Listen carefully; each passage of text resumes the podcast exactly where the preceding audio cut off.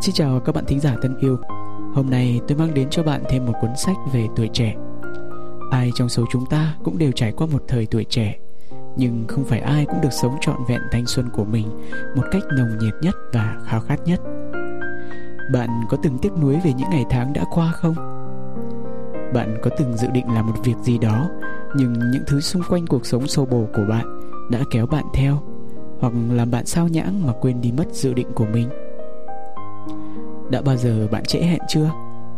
Đã bao giờ bạn để công việc của ngày hôm nay cho ngày mai và tự hứa sẽ làm nó thật tốt vào ngày mai, nhưng cái ngày mai ấy không bao giờ đến. Công việc mà bạn dự định làm vẫn còn nguyên đó. Bạn đã bao giờ cảm thấy cô đơn trên con đường mình đã chọn? Nếu có một chữ đã như vậy thì cuốn sách này dành cho bạn. Hy vọng bạn sẽ có thêm được động lực để tiếp tục hành trình của mình. Chúng ta cùng đến với cuốn sách đừng lựa chọn an nhàn khi còn trẻ.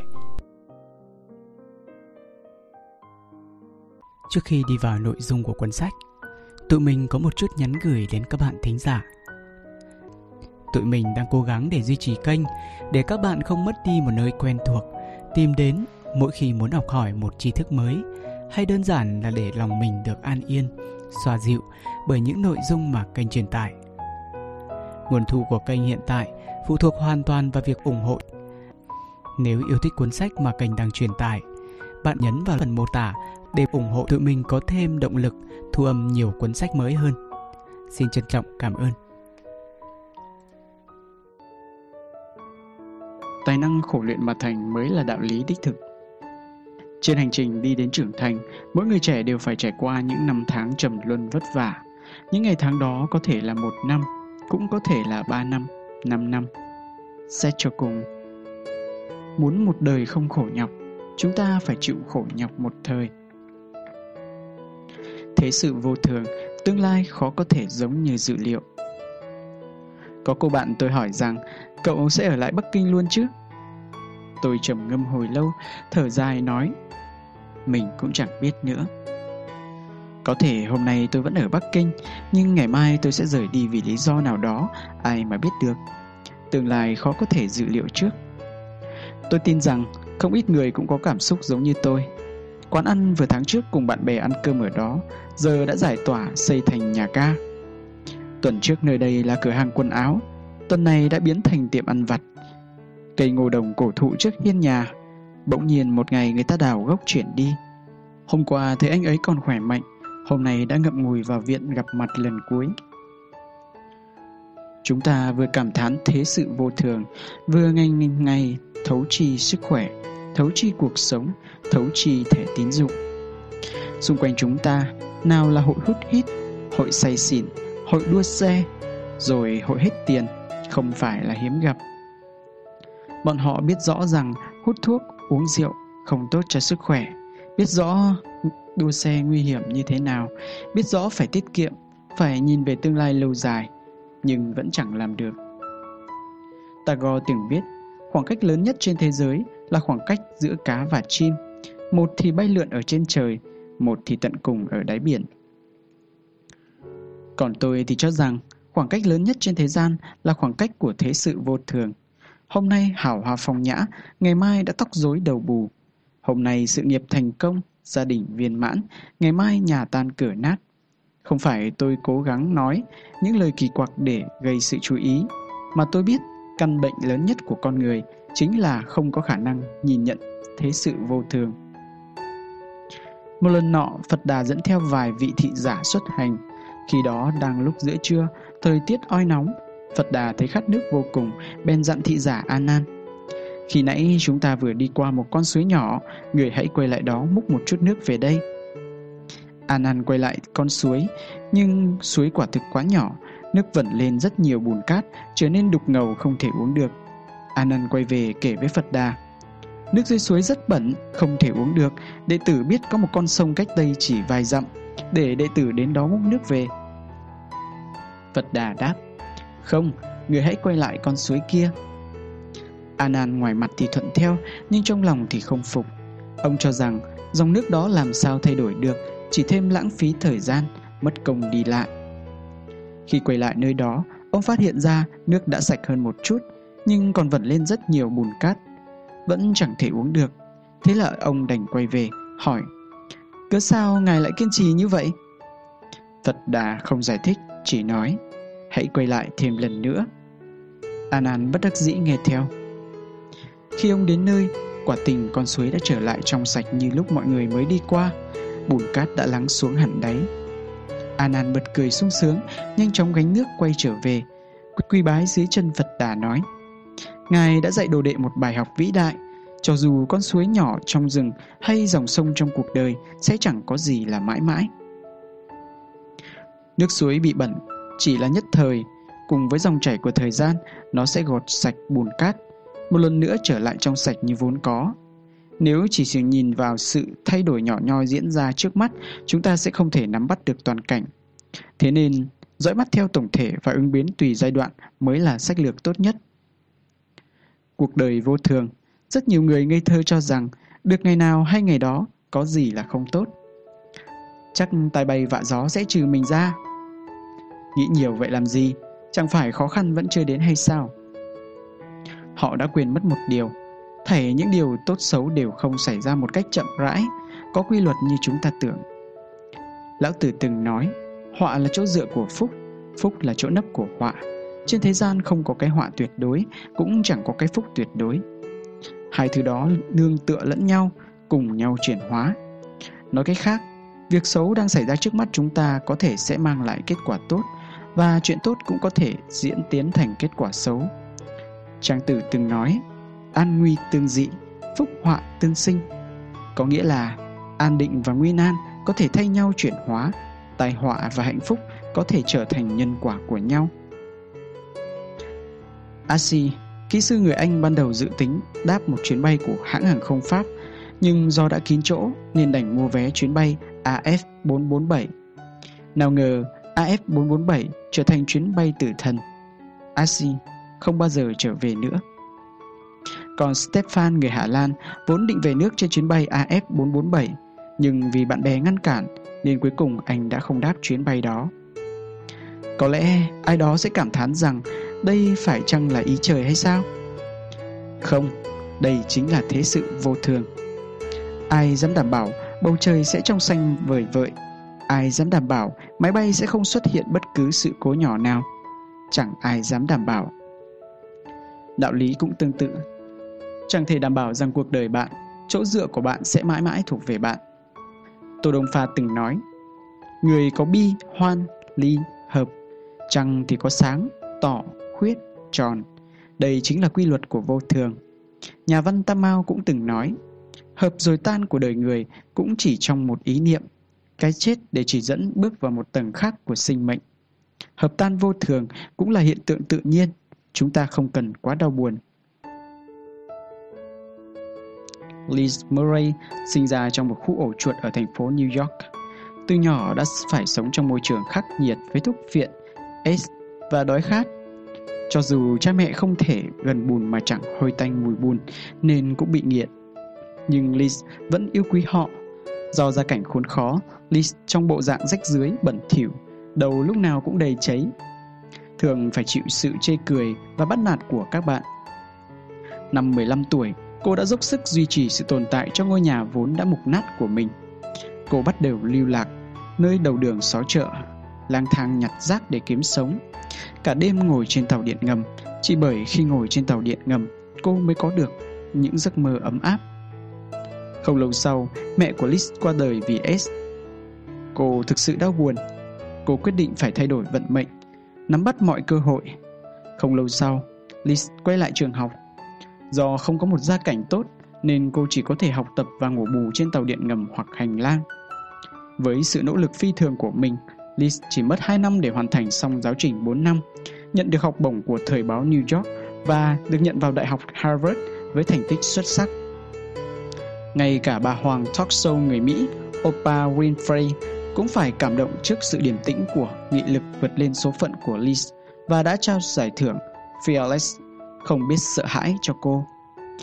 Trong cuốn sách Homeless to Harvard Từ không nhà đến Harvard Liz nói Tại sao tôi lại phải cảm thấy tủi thân? Đây chính là cuộc sống của tôi. Tôi thậm chí phải cảm ơn nó bởi nó khiến cho tôi trong bất cứ tình huống nào cũng phải tiến về phía trước. Tôi không có đường lùi, tôi không thể ngừng nỗ lực, bước về phía trước. Lời Liz nói rất có lý. Không một gia cảnh tốt, cũng không một môi trường học tập đầy đủ. Nhưng như vậy không phải là lý do khiến cho bản thân cô chán nản, từ bỏ. Chính vì phải trải qua vô vàn khó khăn trong cuộc sống nên phải khắc phục những khó khăn đó, tiến về phía trước. Giống như Pavel Kochagin từng nói, với người điều quý giá nhất chính là cuộc sống. Mỗi người chỉ có một cuộc sống mà thôi, vậy chúng ta phải trải qua cuộc sống vốn chỉ có một lần duy nhất này thế nào đây?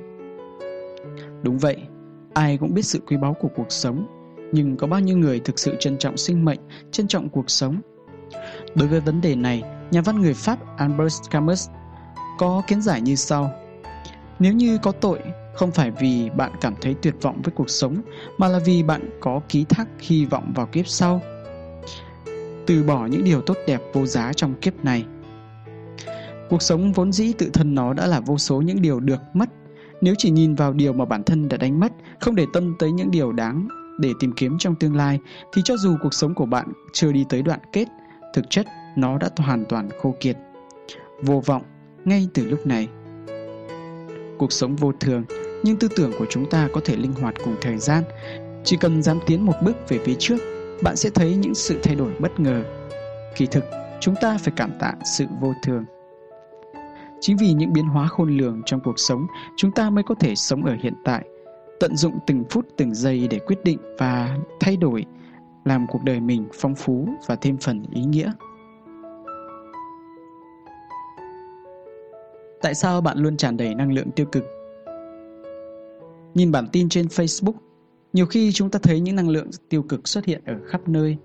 Nào là môi trường làm việc không ổn định, nhiều chuyện bất công quá đỗi, điều kiện kinh tế không được sung túc, có rất nhiều điều kỳ vọng để rồi thất vọng.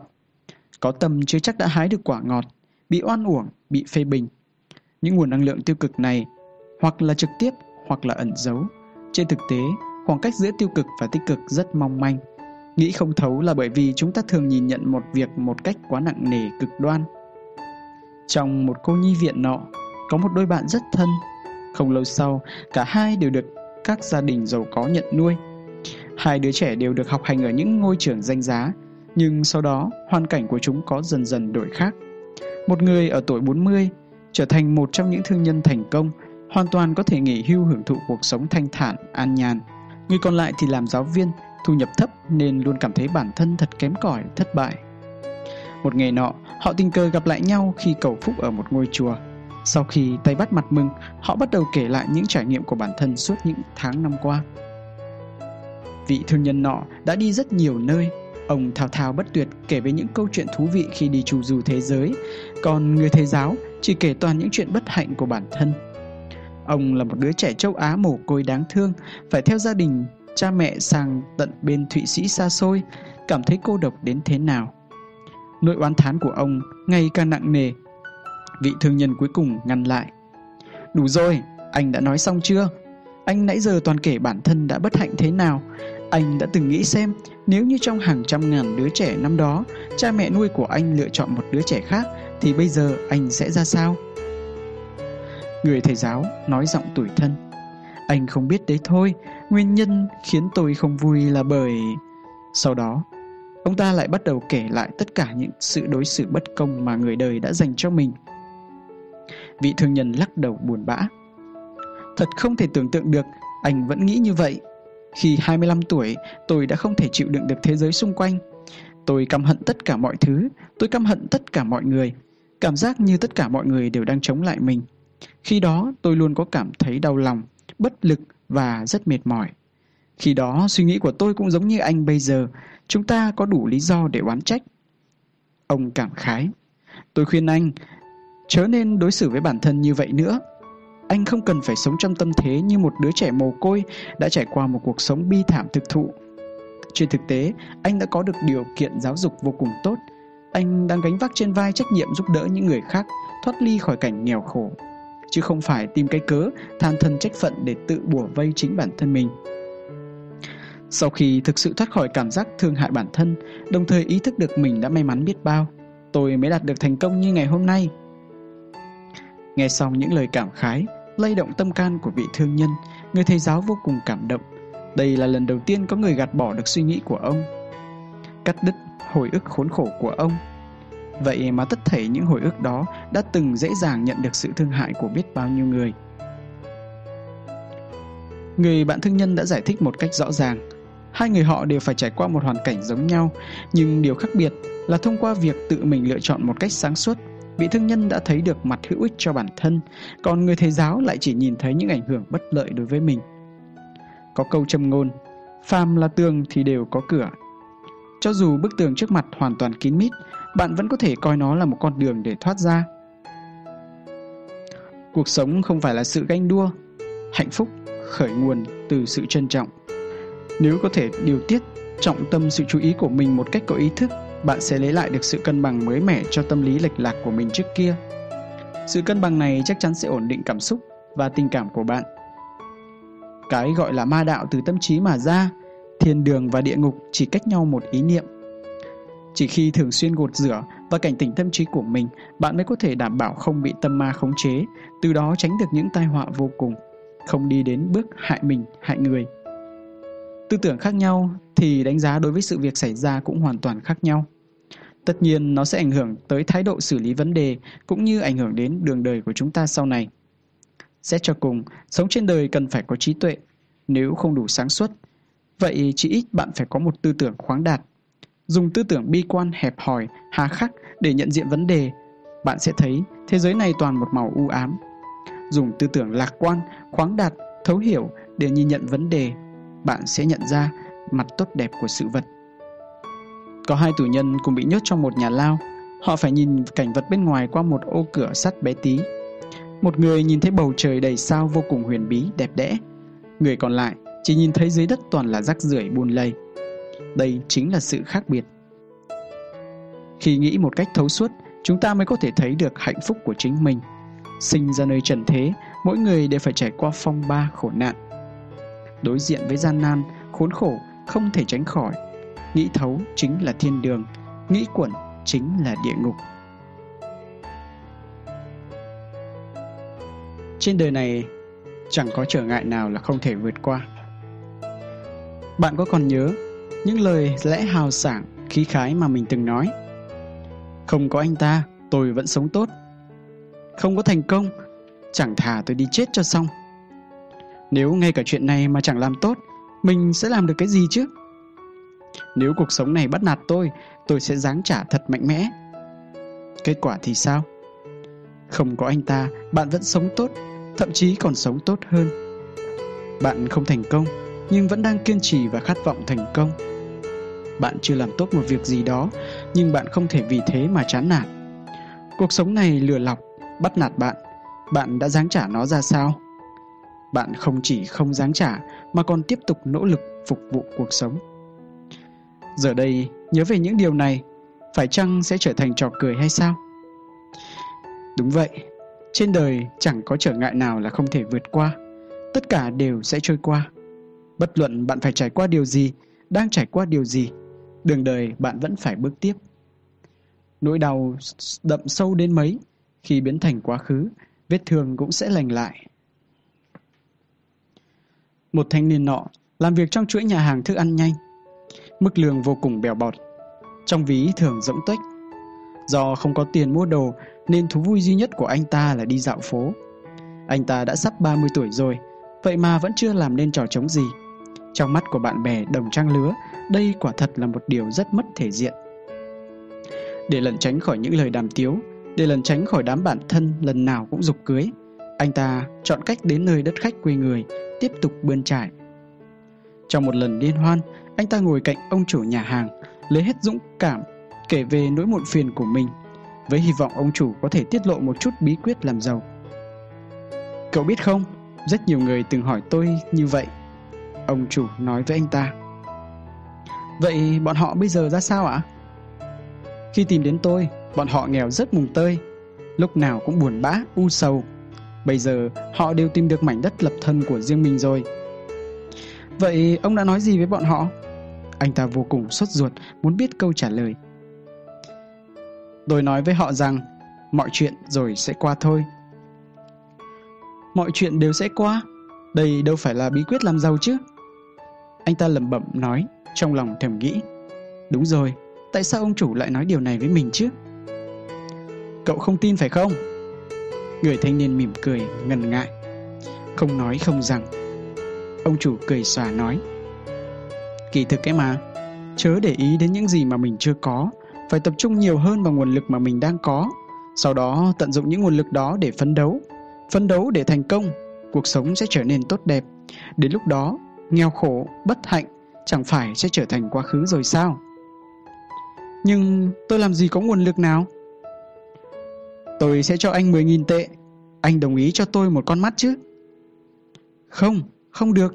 Sao có thể như vậy chứ? Anh ta giật mình, đáp một cách dứt khoát.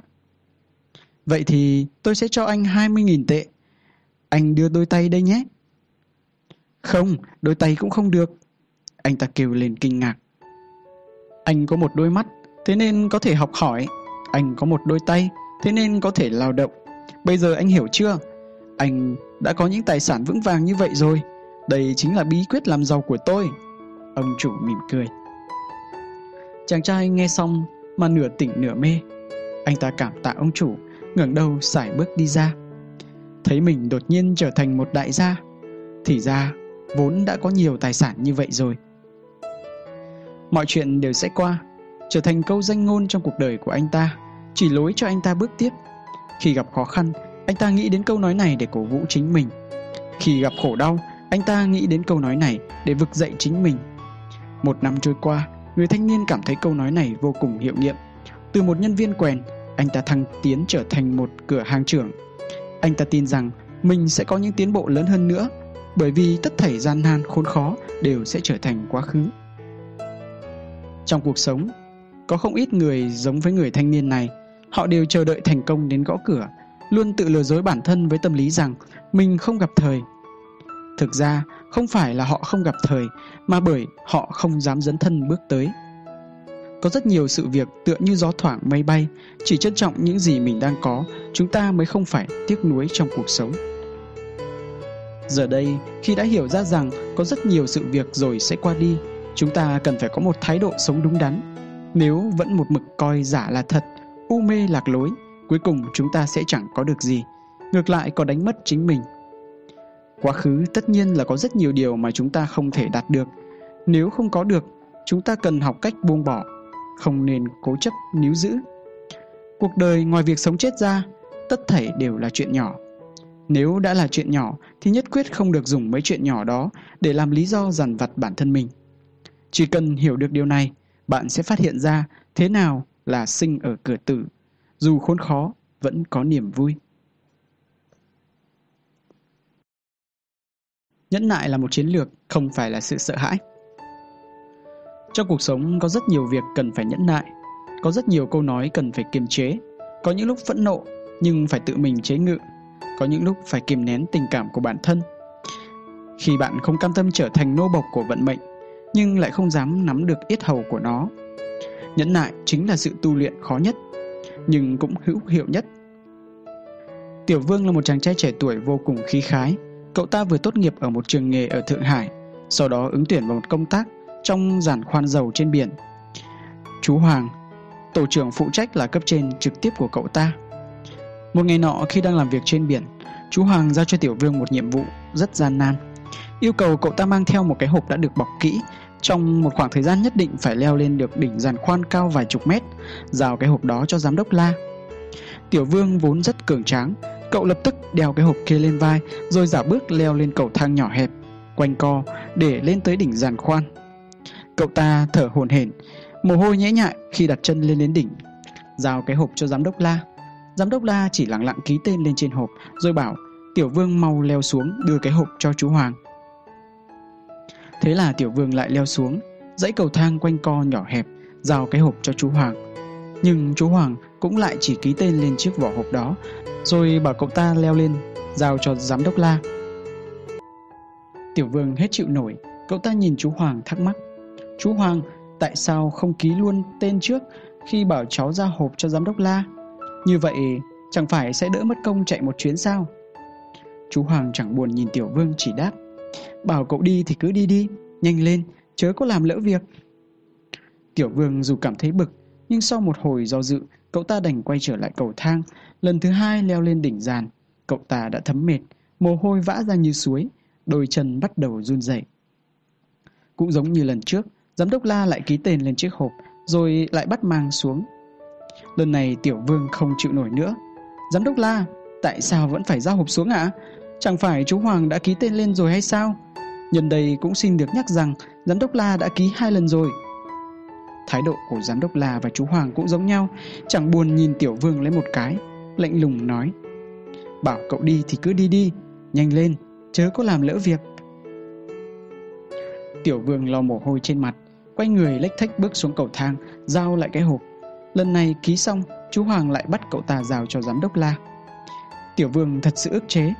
Cậu ta thấy mình chẳng khác nào một món đồ bị cấp trên đá qua đá lại, hành hạ như một con khỉ. Nhưng làm gì còn cách nào? Ai bảo mình chỉ là một công nhân quèn cơ chứ? Cậu ta cố gắng kiềm chế, lau mồ hôi trên mặt, ngẩng đầu lên, dãy cầu thang đã leo lên leo xuống tới tận mấy lần. nhấc cái hộp lên vai, bắt đầu ể oải leo lên. Khi leo lên đến đỉnh gian, cả người cậu ta mũ mồ hôi nhễ nhại, chảy thành dòng mướt mải trên gò má. Đây đã là lần thứ ba ra hộp cho giám đốc La. Lúc này giám đốc La nhìn cậu ta rồi chậm rãi nói: "Chàng trai trẻ cũng khá phết đấy nhỉ, mau mở hộp ra đi." Tiểu Vương vội vàng xé toạc giấy bọc, mở chiếc hộp ra, bèn phát hiện bên trong chỉ có hai hũ thủy tinh, một hũ cà phê, hũ còn lại là đường pha cà phê. Cuối cùng, cậu ta không nén nổi cơn giận, đưa ánh mắt bất ức về phía giám đốc La, trong lòng thầm chửi. Quá đáng, chỉ vì một chút cà phê này mà bắt tôi leo lên leo xuống mấy lần, lại còn ký tên lên chứ, thật không thể chịu nổi. Giám đốc là dường như chẳng có tâm trạng dò xét thái độ của Tiểu Vương, ông nói một cách hờ hững. Pha cà phê cho tôi đi, đừng quên thêm đường vào, như vậy mới thơm. Lúc này, Tiểu Vương không nhịn nổi nữa, ném thẳng chiếc hộp xuống đất gần giọng nói. Tôi không làm nữa. Dứt lời cậu ta nhìn chiếc hộp lênh láng dưới sàn, cảm thấy trong lòng nhẹ nhõm đi ít nhiều, cơn giận cũng được như phát tiết ra. Giám đốc là thấy vậy, Ben chậm rãi đứng dậy nhìn vào mắt cậu ta nói Cậu có thể đi, nhưng niệm tình cậu đã leo lên đây tới ba lần, tôi có thể nói cho cậu biết rằng lúc nãy bảo cậu làm việc này là vì có thuật ngữ chuyên môn gọi là huấn luyện chịu đựng cực hạn. Chúng ta tác nghiệp giữa biển khơi, bất cứ lúc nào cũng có thể gặp nguy hiểm. Yêu cầu mọi nhân viên đều phải có sức chịu đựng phi thường trước những thử thách, nguy hiểm, như vậy mới có thể hoàn thành nhiệm vụ tác nghiệp trên biển. Thật đáng tiếc, cả ba lần cậu đều đã hoàn thành, chỉ thiếu một chút ở lúc cuối. Thành ra không được uống cà phê ngon do chính mình pha. Bây giờ cậu có thể đi rồi. Nghe xong lời của giám đốc La, Tiểu Vương vô cùng sửng sốt. Xem ra cậu đã phải chuẩn bị hồ sơ để xin việc rồi. Đây quả là một bài học đắt giá về thực tiễn cuộc sống sau khi rời khỏi ghế nhà trường và chính thức bước chân vào xã hội. Nhẫn nại đồng nghĩa với đau khổ, bởi lẽ nhẫn nại sẽ áp chế tâm tính. Thế nhưng, thành công thường chỉ xuất hiện sau khi bạn chịu đựng được những nỗi đau mà người thường không thể chịu đựng. Tuyệt đối đừng bỏ đi khi chỉ còn chút xíu nữa thôi. Rất nhiều khi để nhẫn nại thì phải đau khổ, nhưng kết quả của nó sẽ là mật ngọt. Tôi từng xem một thí nghiệm, vỏ chanh sau khi ngâm chiết đầy đủ, vị đắng của nó sẽ thẩm thấu vào nước trà. Đó là một hương vị thơm mát ngọt lành. Nhưng nếu chiết xuất toàn bộ hương chanh ra trong vòng vài ba phút thì sẽ khiến cho trà pha có vị nồng đắng, chất lượng trà bị ảnh hưởng rõ rệt. Cuộc sống cũng vậy, tình yêu cũng thế, chỉ cần đủ lòng bao dung và sự nhẫn nại, tất thảy sẽ biến thành một hình hài khác. Charles, người dẫn chương trình của một đài truyền hình, không chỉ ngoại hình ưa nhìn, năng lực xuất sắc mà còn chăm chỉ. Charles, ban ngày phụ trách phỏng vấn chuyên mục tài chính kinh doanh, 7 giờ 30 tối lại phụ trách mục tin tức trong khung giờ vàng. Trong mắt của những người đồng nghiệp khác, sự nghiệp của Charles quả thực đang lên như diều gặp gió.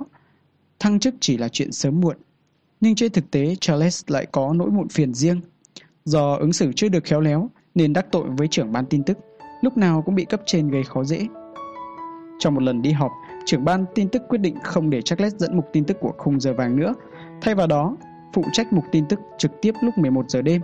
Những người có mặt ai nấy đều kinh ngạc. Charles lại càng không tin vào tay mình. trưởng ban tin tức đang lấy việc công để trả thù riêng. Anh ta rất phẫn nộ nhưng lại không muốn gây thêm mâu thuẫn, đành giữ vững điềm tĩnh, vui vẻ đón nhận phân công. Mặc dù bị đối xử bất công nhưng Charlotte vẫn không hề oán thán, ngược lại lại càng thêm nỗ lực. Vừa tan ca làm là lại đi học bổ túc để chuẩn bị cho việc dẫn chương trình lúc nửa đêm. Đã rất lâu rồi, anh không được nghỉ ngơi đầy đủ. Cho dù chương trình phát sóng lúc nửa đêm, lượng người xem rất ít, Charles cũng không hề chủ quan, lơ là, bản thảo dẫn tin cũng chuẩn bị hết sức nghiêm túc. Rất nhanh sau đó, sự nỗ lực của Charles đã được hồi đáp. Khán giả không ngớt lời khen ngợi chương trình này, lượng người xem cũng tăng lên không ít. Giám đốc đài truyền hình sau khi biết được việc này, Ben phê bình trưởng ban tin tức, hạ lệnh để Charles quay lại mục tin tức trong khung giờ vàng. Với thành tích xuất sắc trong công việc, Charlotte đã được bầu là người dẫn chương trình truyền hình được yêu thích nhất toàn quốc. Thấy sự nghiệp của Charlotte ngày càng thăng tiến, trưởng ban tin tức lại càng thêm gai mắt. Rất muốn tìm cơ hội dạy cho Charles một bài học.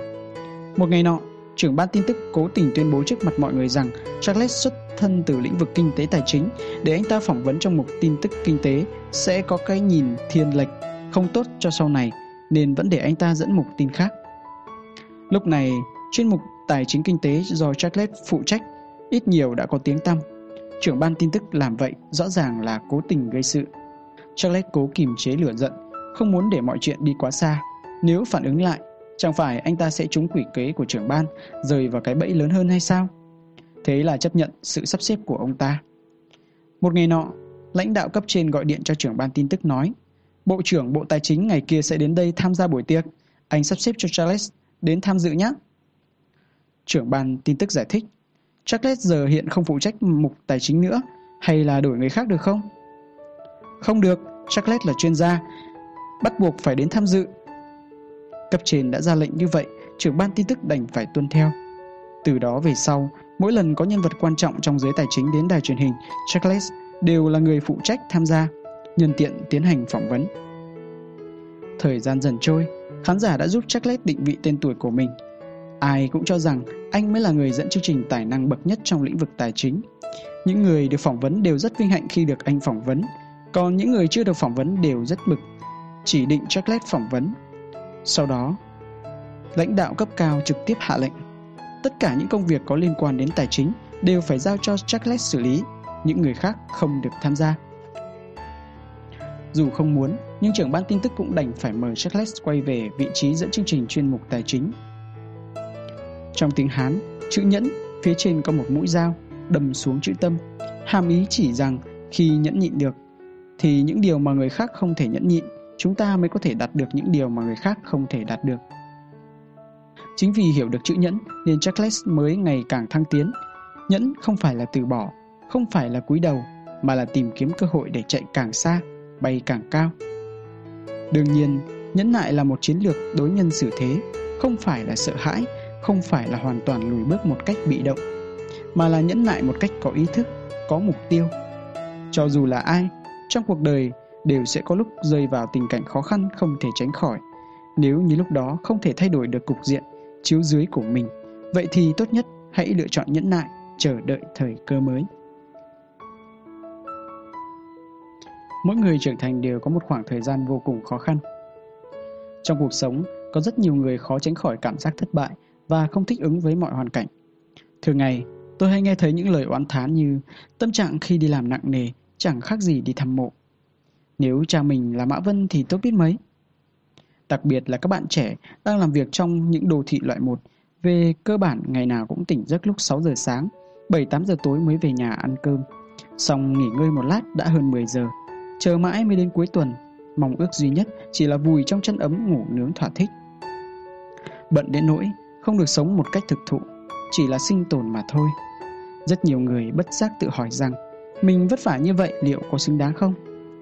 Tại sao người khác đều có thể sống một cách thoải mái, liệu mình có nên đổi sang một công việc khác nhẹ nhàng hơn chăng?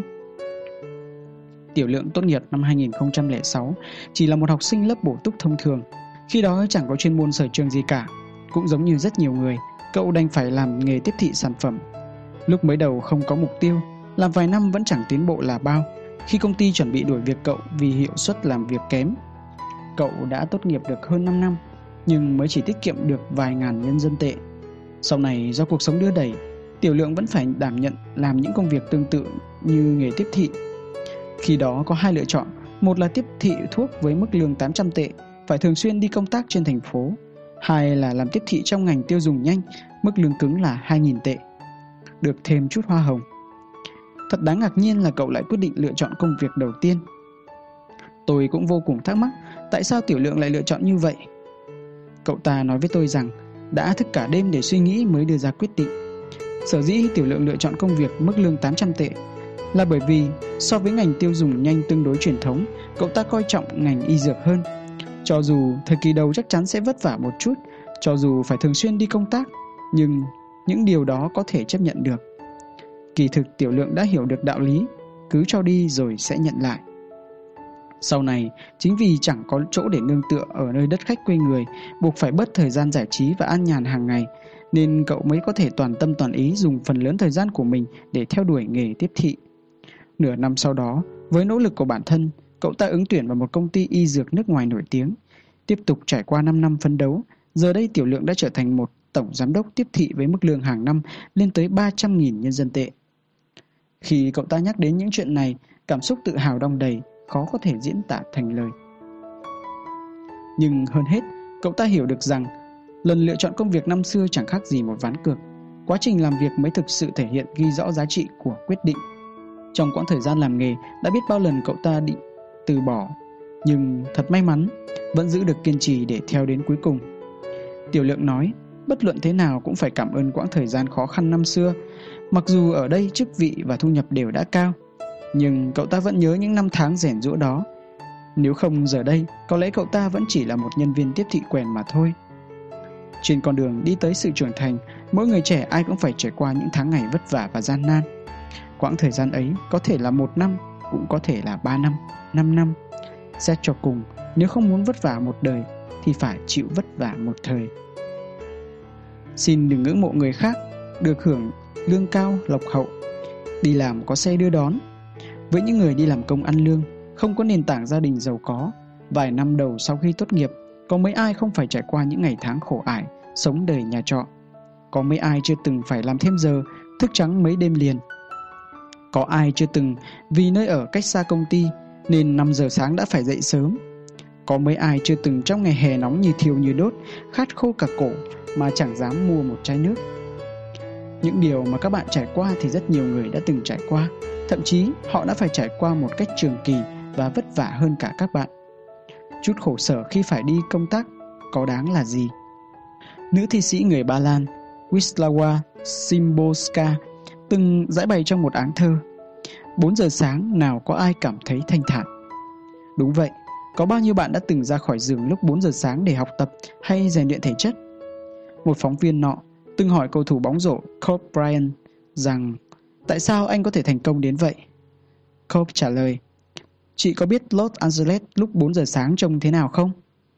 Anh ta tiếp tục nói, Bầu trời đầy sao, những ánh đèn đêm cô quạnh. Rất nhiều người đi lại trên phố. Rốt cuộc Los Angeles trông như thế nào, tôi cũng không rõ nữa. Nhưng điều đó đâu quan trọng, phải không nào? 4 giờ sáng khi Los Angeles vẫn chìm trong bóng tối, tôi đã bước đi trên những con phố tăm tối của nó. Với tư cách là một vận động viên bóng rổ nổi tiếng, Kobe Bryant đã tỉnh dậy vào lúc 4 giờ sáng mỗi ngày, kiên trì luyện tập thể chất và kỹ năng ném rổ. Có lẽ màn đêm tăm tối của Los Angeles lúc 4 giờ sáng sẽ mãi không thay đổi, nhưng Kobe thì ngày càng nhận được sự chú ý của mọi người. Trong quãng thời gian tăm tối đó, họ đã nỗ lực tạo nên ánh sáng thuộc về chính mình, làm cho bản thân tỏa ra ngọn lửa bùng cháy và cuối cùng tỏa sáng rực rỡ trong màn đêm. Những ngày tháng đẹp đẽ nhất mà các nhân vật thành công thường nhắc đến kỳ thực đều là những ngày tháng khổ sở nhất của họ, bởi những ngày tháng khốn khó đó thực sự đã trở thành nền móng cho thành công trong tương lai. Trong cuộc sống, mỗi cá nhân đều đã từng có những lúc không được ai giúp đỡ, chẳng được ai hỗ trợ, chẳng được ai hỏi han động viên. Do đó, họ mới càng quyết tâm nằm gai nếm mật, đến cuối cùng để trải nghiệm được một thế giới mới.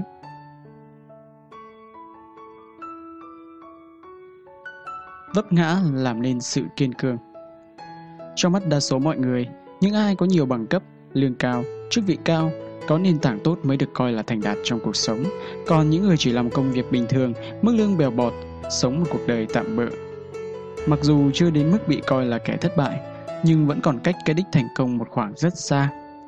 Vài năm trước, chương trình thời sự đăng tải một thông tin nói rằng sau khi tốt nghiệp, một sinh viên ưu tú của trường đại học Bắc Kinh đã lựa chọn nghề làm đồ tể, mổ heo. Tin này lập tức lan truyền, gây bão trên dư luận, tạo ra vô số ý kiến trái chiều trên phương tiện truyền thông khắp Trung Quốc. Tốt nghiệp đại học Bắc Kinh, vậy mà lại đi làm đồ tể, đúng là mất mặt. Mất công học bấy nhiêu năm trời, sao không chọn nghề gì tốt hơn? Hai, đúng là lãng phí nhân tài. Trong số những lời bình luận trên, đại đa số tỏ ra tiếc nuối với sự lựa chọn của chàng sinh viên kia, còn một số ít thì cho rằng đó chỉ là thông tin gây sốc để tạo trào lưu lập nghiệp cho bản thân. Một số người chỉ để ý đến tin này với tâm thái tò mò, cược với nhau xem anh chàng kia có thể kiên trì bao lâu. Làm đồ tể bán thịt lợn, sự lựa chọn này rốt cuộc là tốt hay xấu, là đúng hay sai? Đối diện với những âm thanh nháo nhác từ thế giới bên ngoài, nếu là chàng sinh viên ưu tú của Đại học Bắc Kinh kia, nhất định tôi sẽ bắt đầu hoài nghi vì sự lựa chọn của chính mình.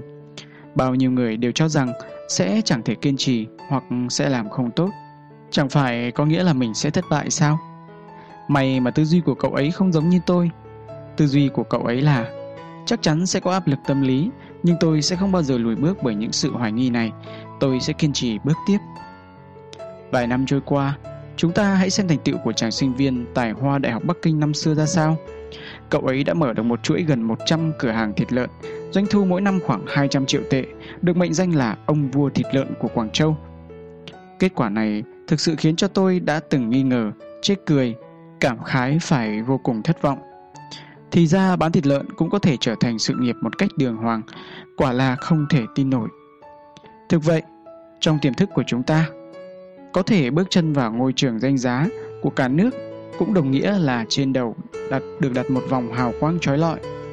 Lại càng đồng nghĩa với việc sau này anh ta không trở thành nhân vật tiếng tăm thì cũng phải trở thành lãnh đạo.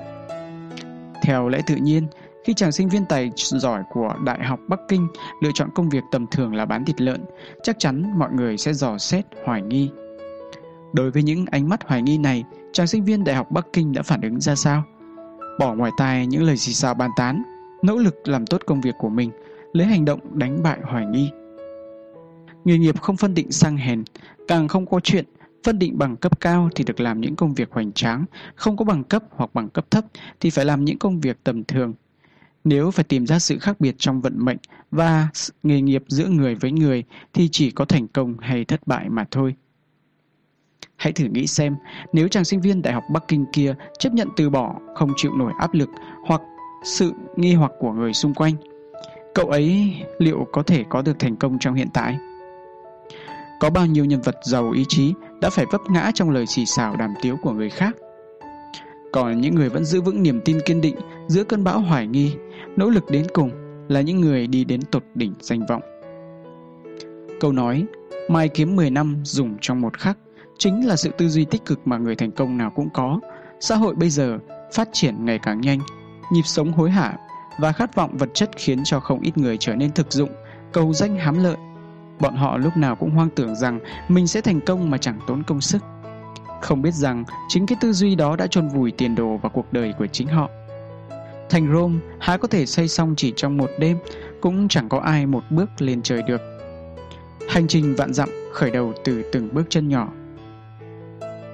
Chúng ta đều biết rằng Woolworth là chuỗi siêu thị bán lẻ lớn nhất trên thế giới, nhưng ít người biết rằng những năm 20 của thế kỷ 20, Woolworth cũng từng phải đối diện với vô số khó khăn. Năm 1924, Woolworth vay của bạn 300 đô la Úc, sáng lập nên cửa hàng sáng tạo đầu tiên của mình. Tất cả các sản phẩm bên trong đều có giá 5 xu. Chẳng bao lâu sau, lợi nhuận thu được ở mức rất ổn. Thấy cửa hàng làm ăn ngày càng tốt, Woolworth tiếp tục mở thêm 4 cửa hàng nữa, nhưng điều ông chưa từng nghĩ đến là công việc làm ăn nhanh chóng trở nên ảm đạm. Khi tính toán, ông phát hiện ra rằng trong 4 cửa hàng thì có 3 cửa hàng thua lỗ. Woolworth tự nhủ phải bình tĩnh. Ông phân tích nguyên nhân thất bại. Bản thân chưa từng có kinh nghiệm, mở thêm chi nhánh, nguồn lực quá phân tán, không thể kiểm soát được cùng một lúc, quy trình quản lý có rất nhiều sơ hở. Đối với những sai lầm này, Woolworth tự kiểm điểm một cách sâu sắc Tiếp đến ông áp dụng kế hoạch đánh đến đâu chắc đến đó. Trong khoảng thời gian hơn 10 năm sau, mặc dù ông chỉ mở thêm 12 chi nhánh, nhưng chi nhánh nào cũng có lợi nhuận và trở thành những đối thủ có năng lực cạnh tranh tốt nhất trong ngành. Bước quá nhanh sẽ rất vấp ngã, Woolworth chính là một ví dụ điển hình. Vì vậy, câu chuyện đã cảnh tỉnh chúng ta rằng khi nhìn thấy mặt tốt, cũng nên nhìn thấy mặt không tốt. Như vậy, trên các đường phía trước, chúng ta mới có thể kiên trì, từng bước vững vàng. Có người từng nói, chúng ta ở hiện tại thực ra đều là sự chấp vá của bản thân trong quá khứ. Những thành công của bạn, những thất bại của bạn, những giọt nước mắt hay những nụ cười, thực ra tất cả vẫn luôn ở đây và không ngừng diễn tiến. Quả đúng như vậy, chàng trai sinh viên Đại học Bắc Kinh bán thịt lợn Woolworth đều đã trải qua quãng thời gian từ chỗ vấp ngã đến thành công. Vậy còn bạn, bạn đã biết chặng đường tiếp theo nên cất bước ra sao chưa? Bạn tính chôn vùi tuổi trẻ trong sự an nhàn hay sao? Tôi tin rằng cho dù công việc nào, chức vị nào, chỉ cần làm điều mình thích thì chúng ta nhất định sẽ vui vẻ. Đây chính là ý nghĩa của sự nỗ lực. Ngược lại, nếu phải cố gắng vì thứ mà bạn không muốn thì bạn sẽ không thể nào cảm thấy vui vẻ. Đừng lựa chọn an nhàn khi đang ở độ tuổi cần sự phấn đấu, bởi như vậy, cuộc sống của bạn sẽ trở nên vô vọng, bạn sẽ hoài nghi ý nghĩa của nỗ lực. Mọi nỗ lực phấn đấu đều có ý nghĩa. Cách đây không lâu, có người hỏi tôi rằng, nếu một ngày nhận ra mơ ước của mình không thành hiện thực, cậu sẽ cảm thấy mọi nỗ lực của mình chẳng có chút ý nghĩa nào, có phải không? Tôi trả lời, không hề. Cậu bạn kia lại hỏi tiếp, nếu đã nỗ lực như vậy mà chẳng có kết quả, cậu cũng cam tâm sao? Tớ sẽ tiếp tục nỗ lực chứ. Nói ra câu này, chính tôi cũng rất kinh ngạc. Khi đó thực ra tôi vẫn chưa biết nên đáp thế nào, nhưng câu trả lời cứ thế bật ra khỏi miệng. Ngẫm đi ngẫm lại cũng thấy đúng. Tiếp tục nỗ lực chẳng phải chính là ý nghĩa của sự nỗ lực hay sao? Nói cách khác, nỗ lực chính là sự báo đáp của nỗ lực. Trả giá chính là sự báo đáp của trả giá. Vẽ tranh chính là sự báo đáp của vẽ tranh. Sáng tác chính là sự báo đáp của sáng tác. Giống như lời cô bạn thân của tôi từng nói, khi cảm thấy mệt mỏi, chỉ cần nghĩ đến tác phẩm của mình liền cảm thấy được tiếp thêm động lực. Mình quả thật chưa hề lãng phí thời gian. Sau đó tôi bắt đầu có niềm tin kiên định vào ý nghĩa của sự nỗ lực phấn đấu. Nỗ lực phấn đấu, đó chính là vấn đề của bản chất. Sở dĩ một người lựa chọn phấn đấu chẳng phải vì họ không muốn phải coi thường bản thân khi những năm tháng thanh xuân trôi qua hay sao? Chẳng phải là để lưu lại cho chính mình một quá khứ đã từng huy hoàng hay sao? Chẳng phải để đưa ra câu trả lời thỏa đáng nhất cho câu hỏi của cuộc đời hay sao?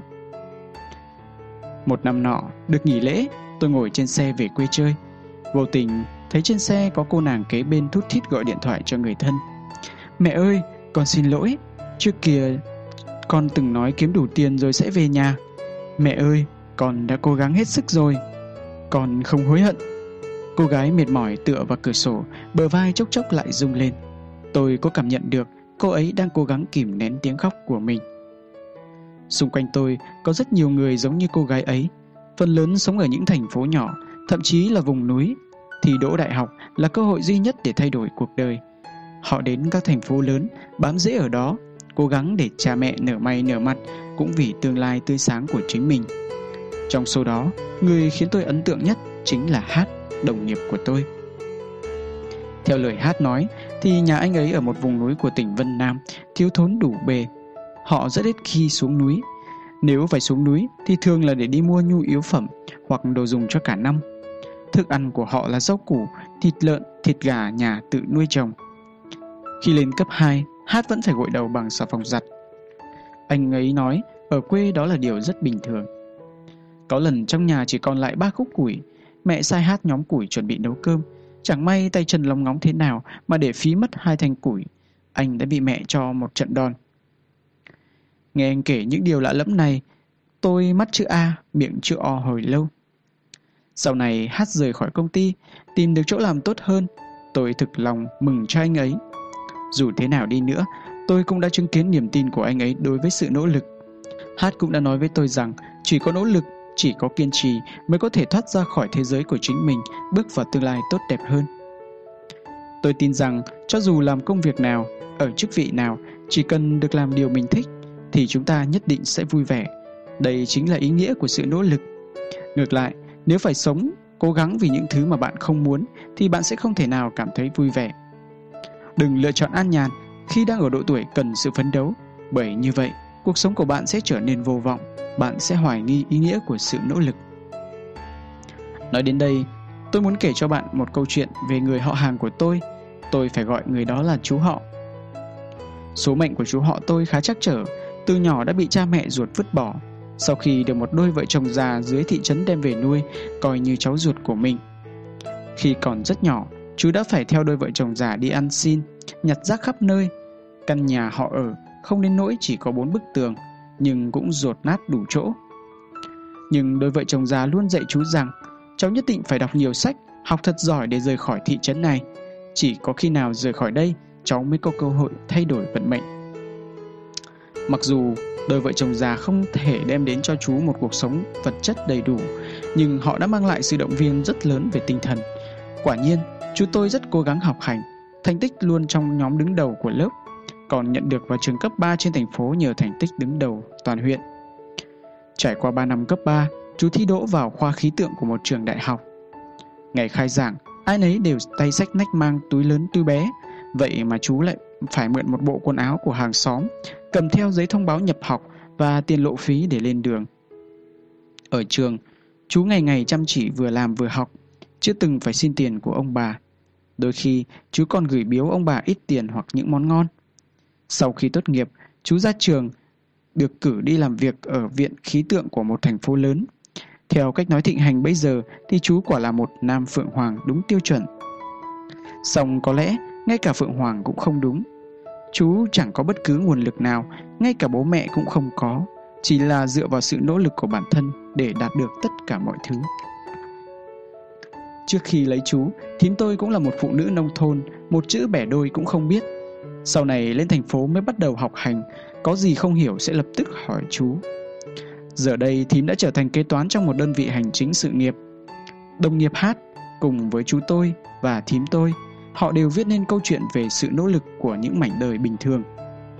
Kỳ thực, không chỉ có họ, rất nhiều người xung quanh tôi đều đang tự xây đắp cuộc đời mình bằng sự nỗ lực của chính bản thân để nói rằng chỉ cần nỗ lực, chúng ta đều có thể thay đổi vận mệnh.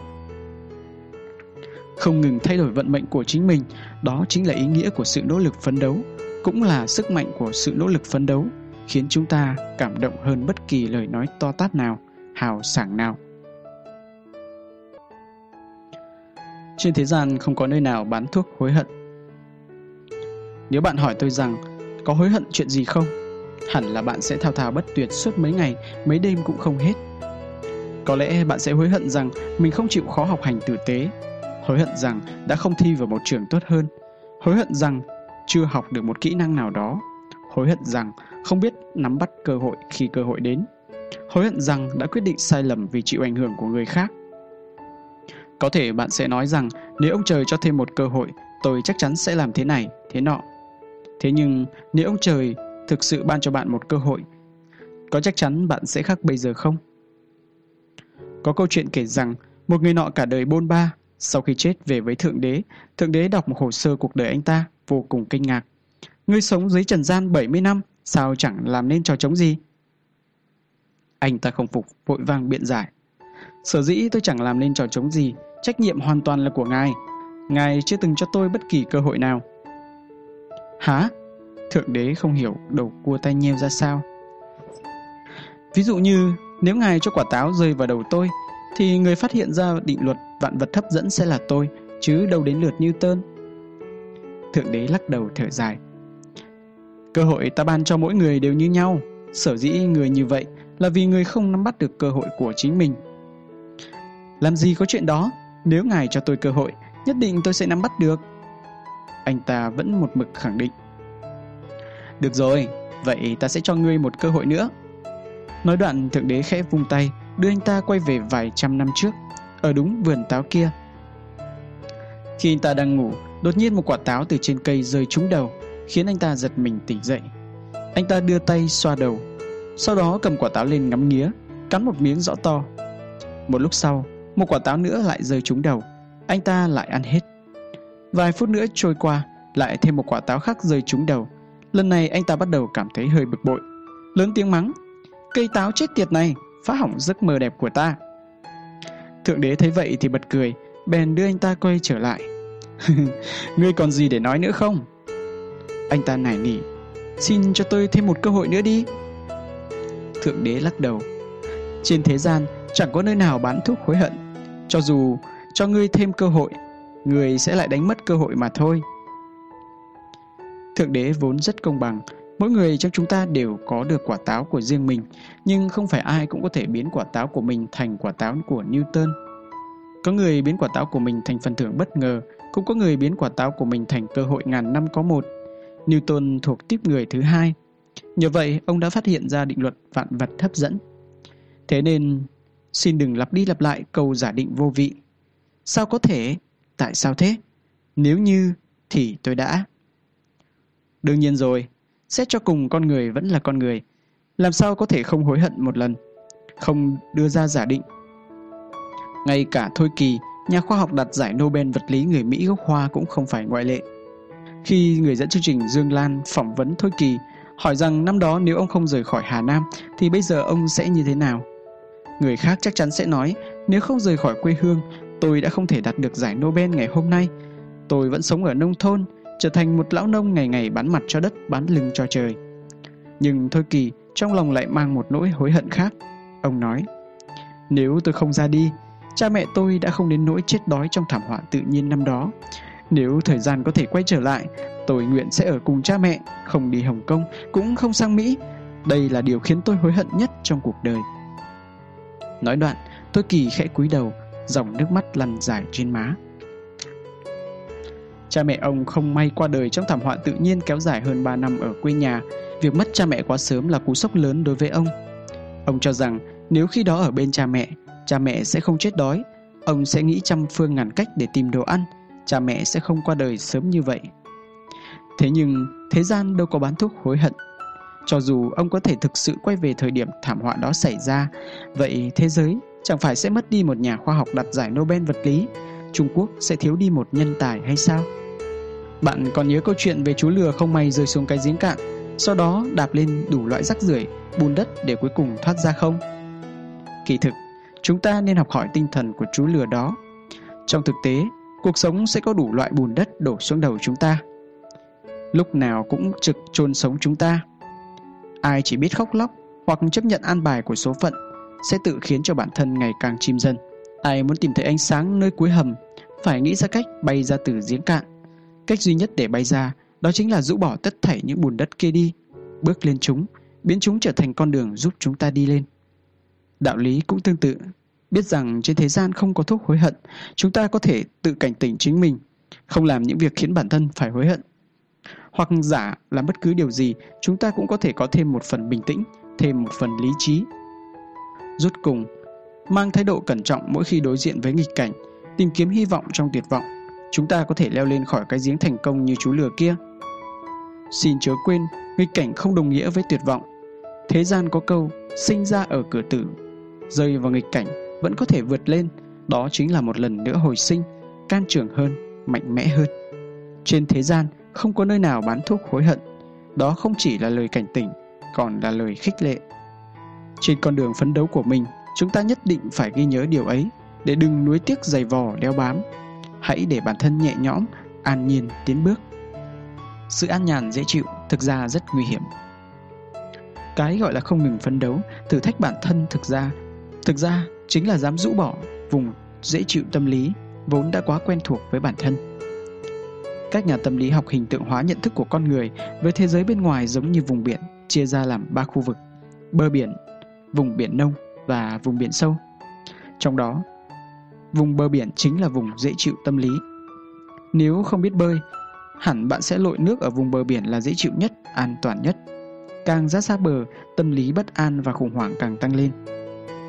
Vậy nên nhiều người chỉ muốn bì bõm lanh quanh ở vùng dễ chịu gần bờ. Những người chìm đắm trong vùng dễ chịu tâm lý có thể là những nhân viên bất mãn với tình trạng hiện tại của bản thân, muốn thay đổi công việc nhưng không dám có thể là một thanh niên trẻ độc thân khao khát tình yêu nhưng hàng ngày chỉ thích du rú trong phòng. Hoặc có thể chính là chúng ta, những người không hài lòng với vóc dáng của bản thân, muốn giảm béo nhưng lại không thể kiên trì, nỗ lực. Ralph Waldo Emerson từng nói, ngồi trên ghế nệm êm ái thường dễ ngủ quên.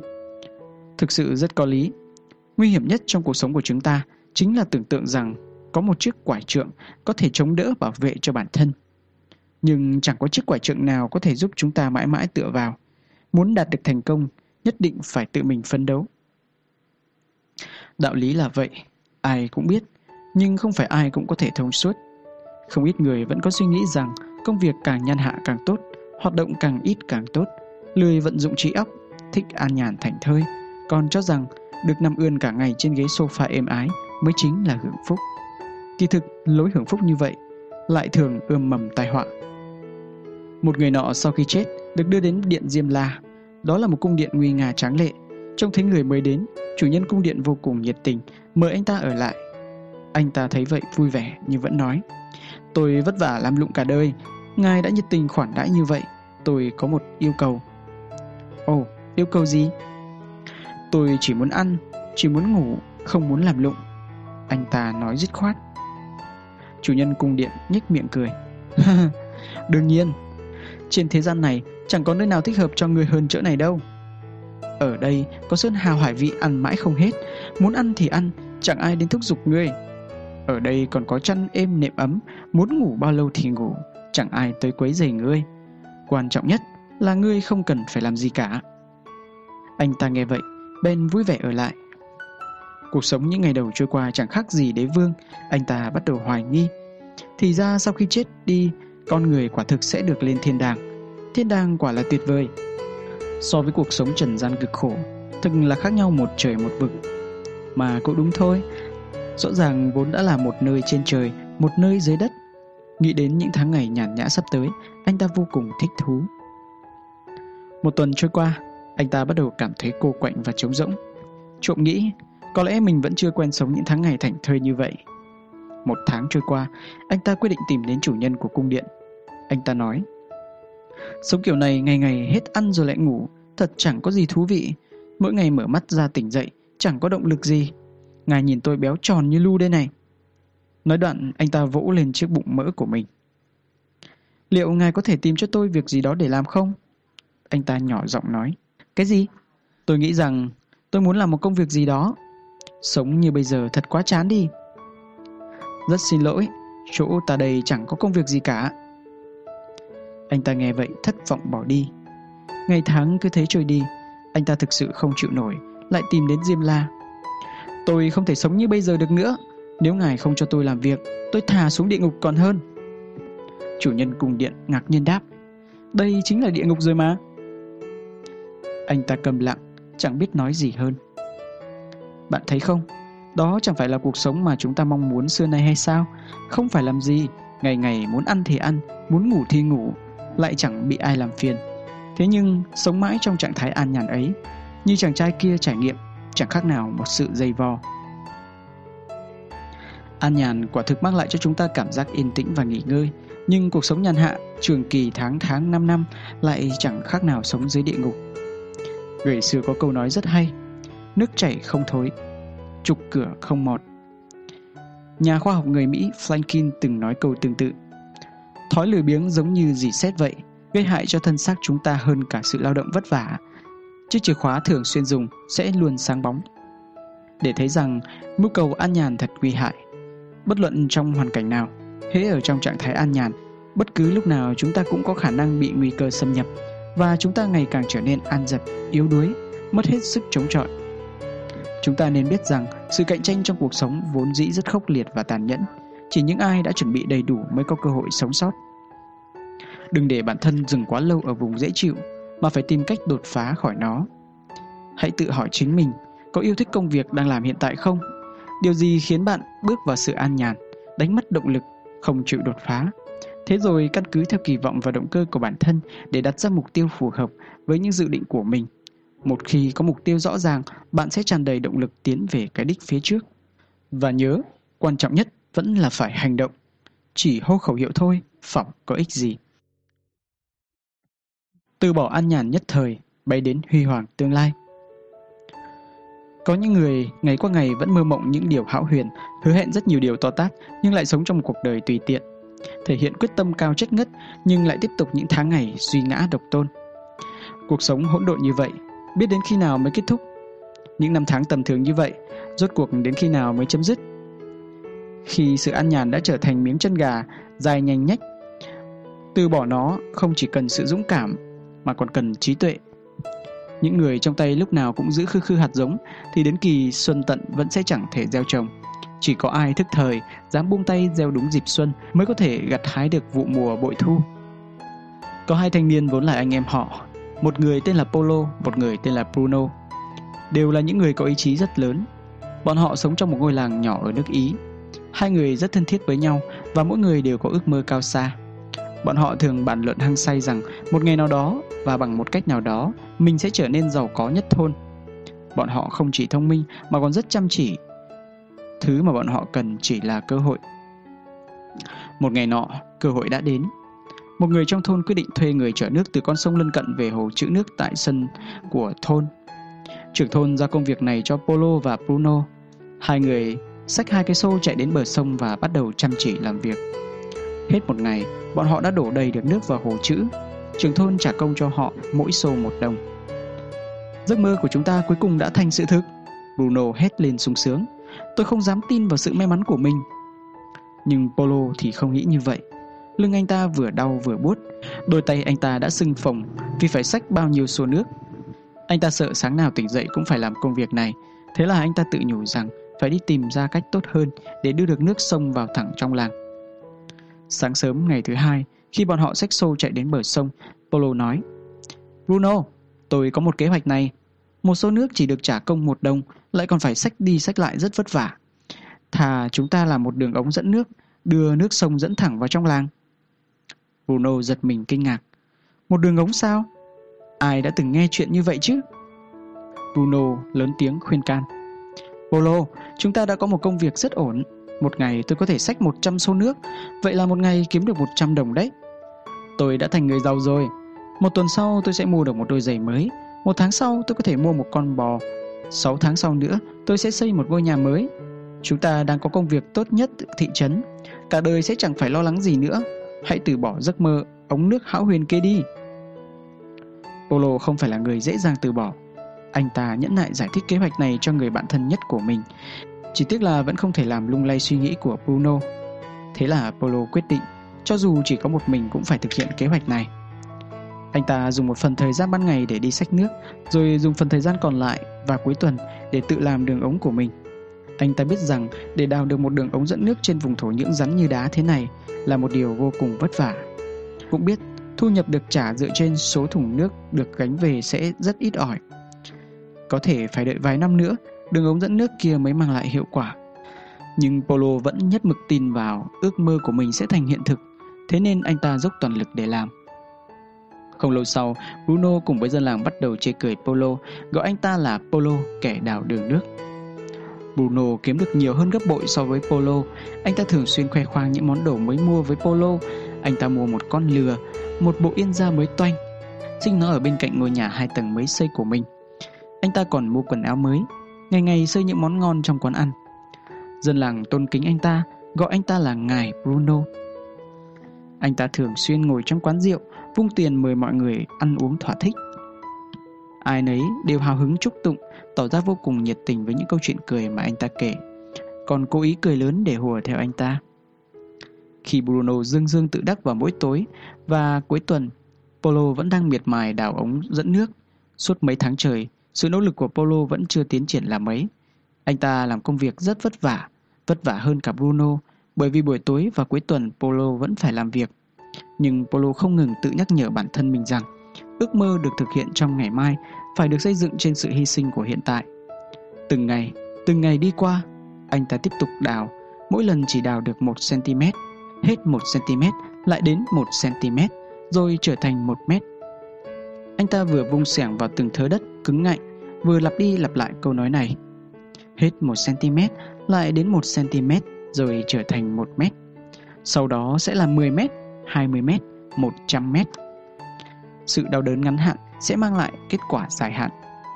Sau khi hoàn thành xong công việc mỗi ngày, Polo sức cùng lực kiệt, lấy bước trở về căn nhà đơn sơ của mình. Anh ta vẫn luôn tự động viên mình như vậy.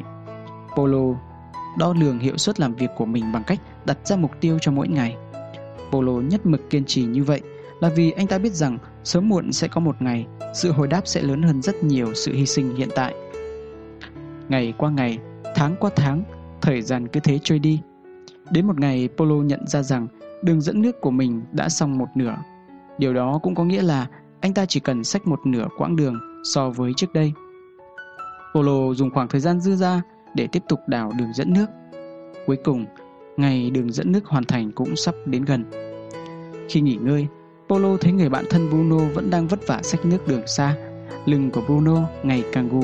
Hơn nữa, do lao lực lâu ngày, bước chân cũng bắt đầu chậm dần. Bruno tỏ ra rất bực bội, không vui. Dường như anh ta chán trường vì định mệnh bắt anh ta phải đi xách nước vất vả như vậy. Thời gian nghỉ ngày càng ít, trái lại Bruno thường xuyên xa đà ở quán rượu. Khi Bruno bước vào, những khách quen trong quán đều thì thầm với nhau. Bruno, kẻ xách thùng đến rồi. Khi một gã say trong thị trấn bắt chước điệu bộ lưng gù, lê đôi bàn chân đi gánh nước của Bruno, mọi người đều bật cười ha hả. Bruno không còn mời rượu mọi người nữa, cũng không kể chuyện cười nữa. Anh ta chỉ lặng lặng ngồi trong một góc tối tăm, những bình rượu rỗng la liệt xung quanh. Cuối cùng, thời khắc trọng đại của Polo đã đến, đường dẫn nước hoàn thành. Dân làng chen nhau đến xem nước sông đã chảy thẳng vào trong làng.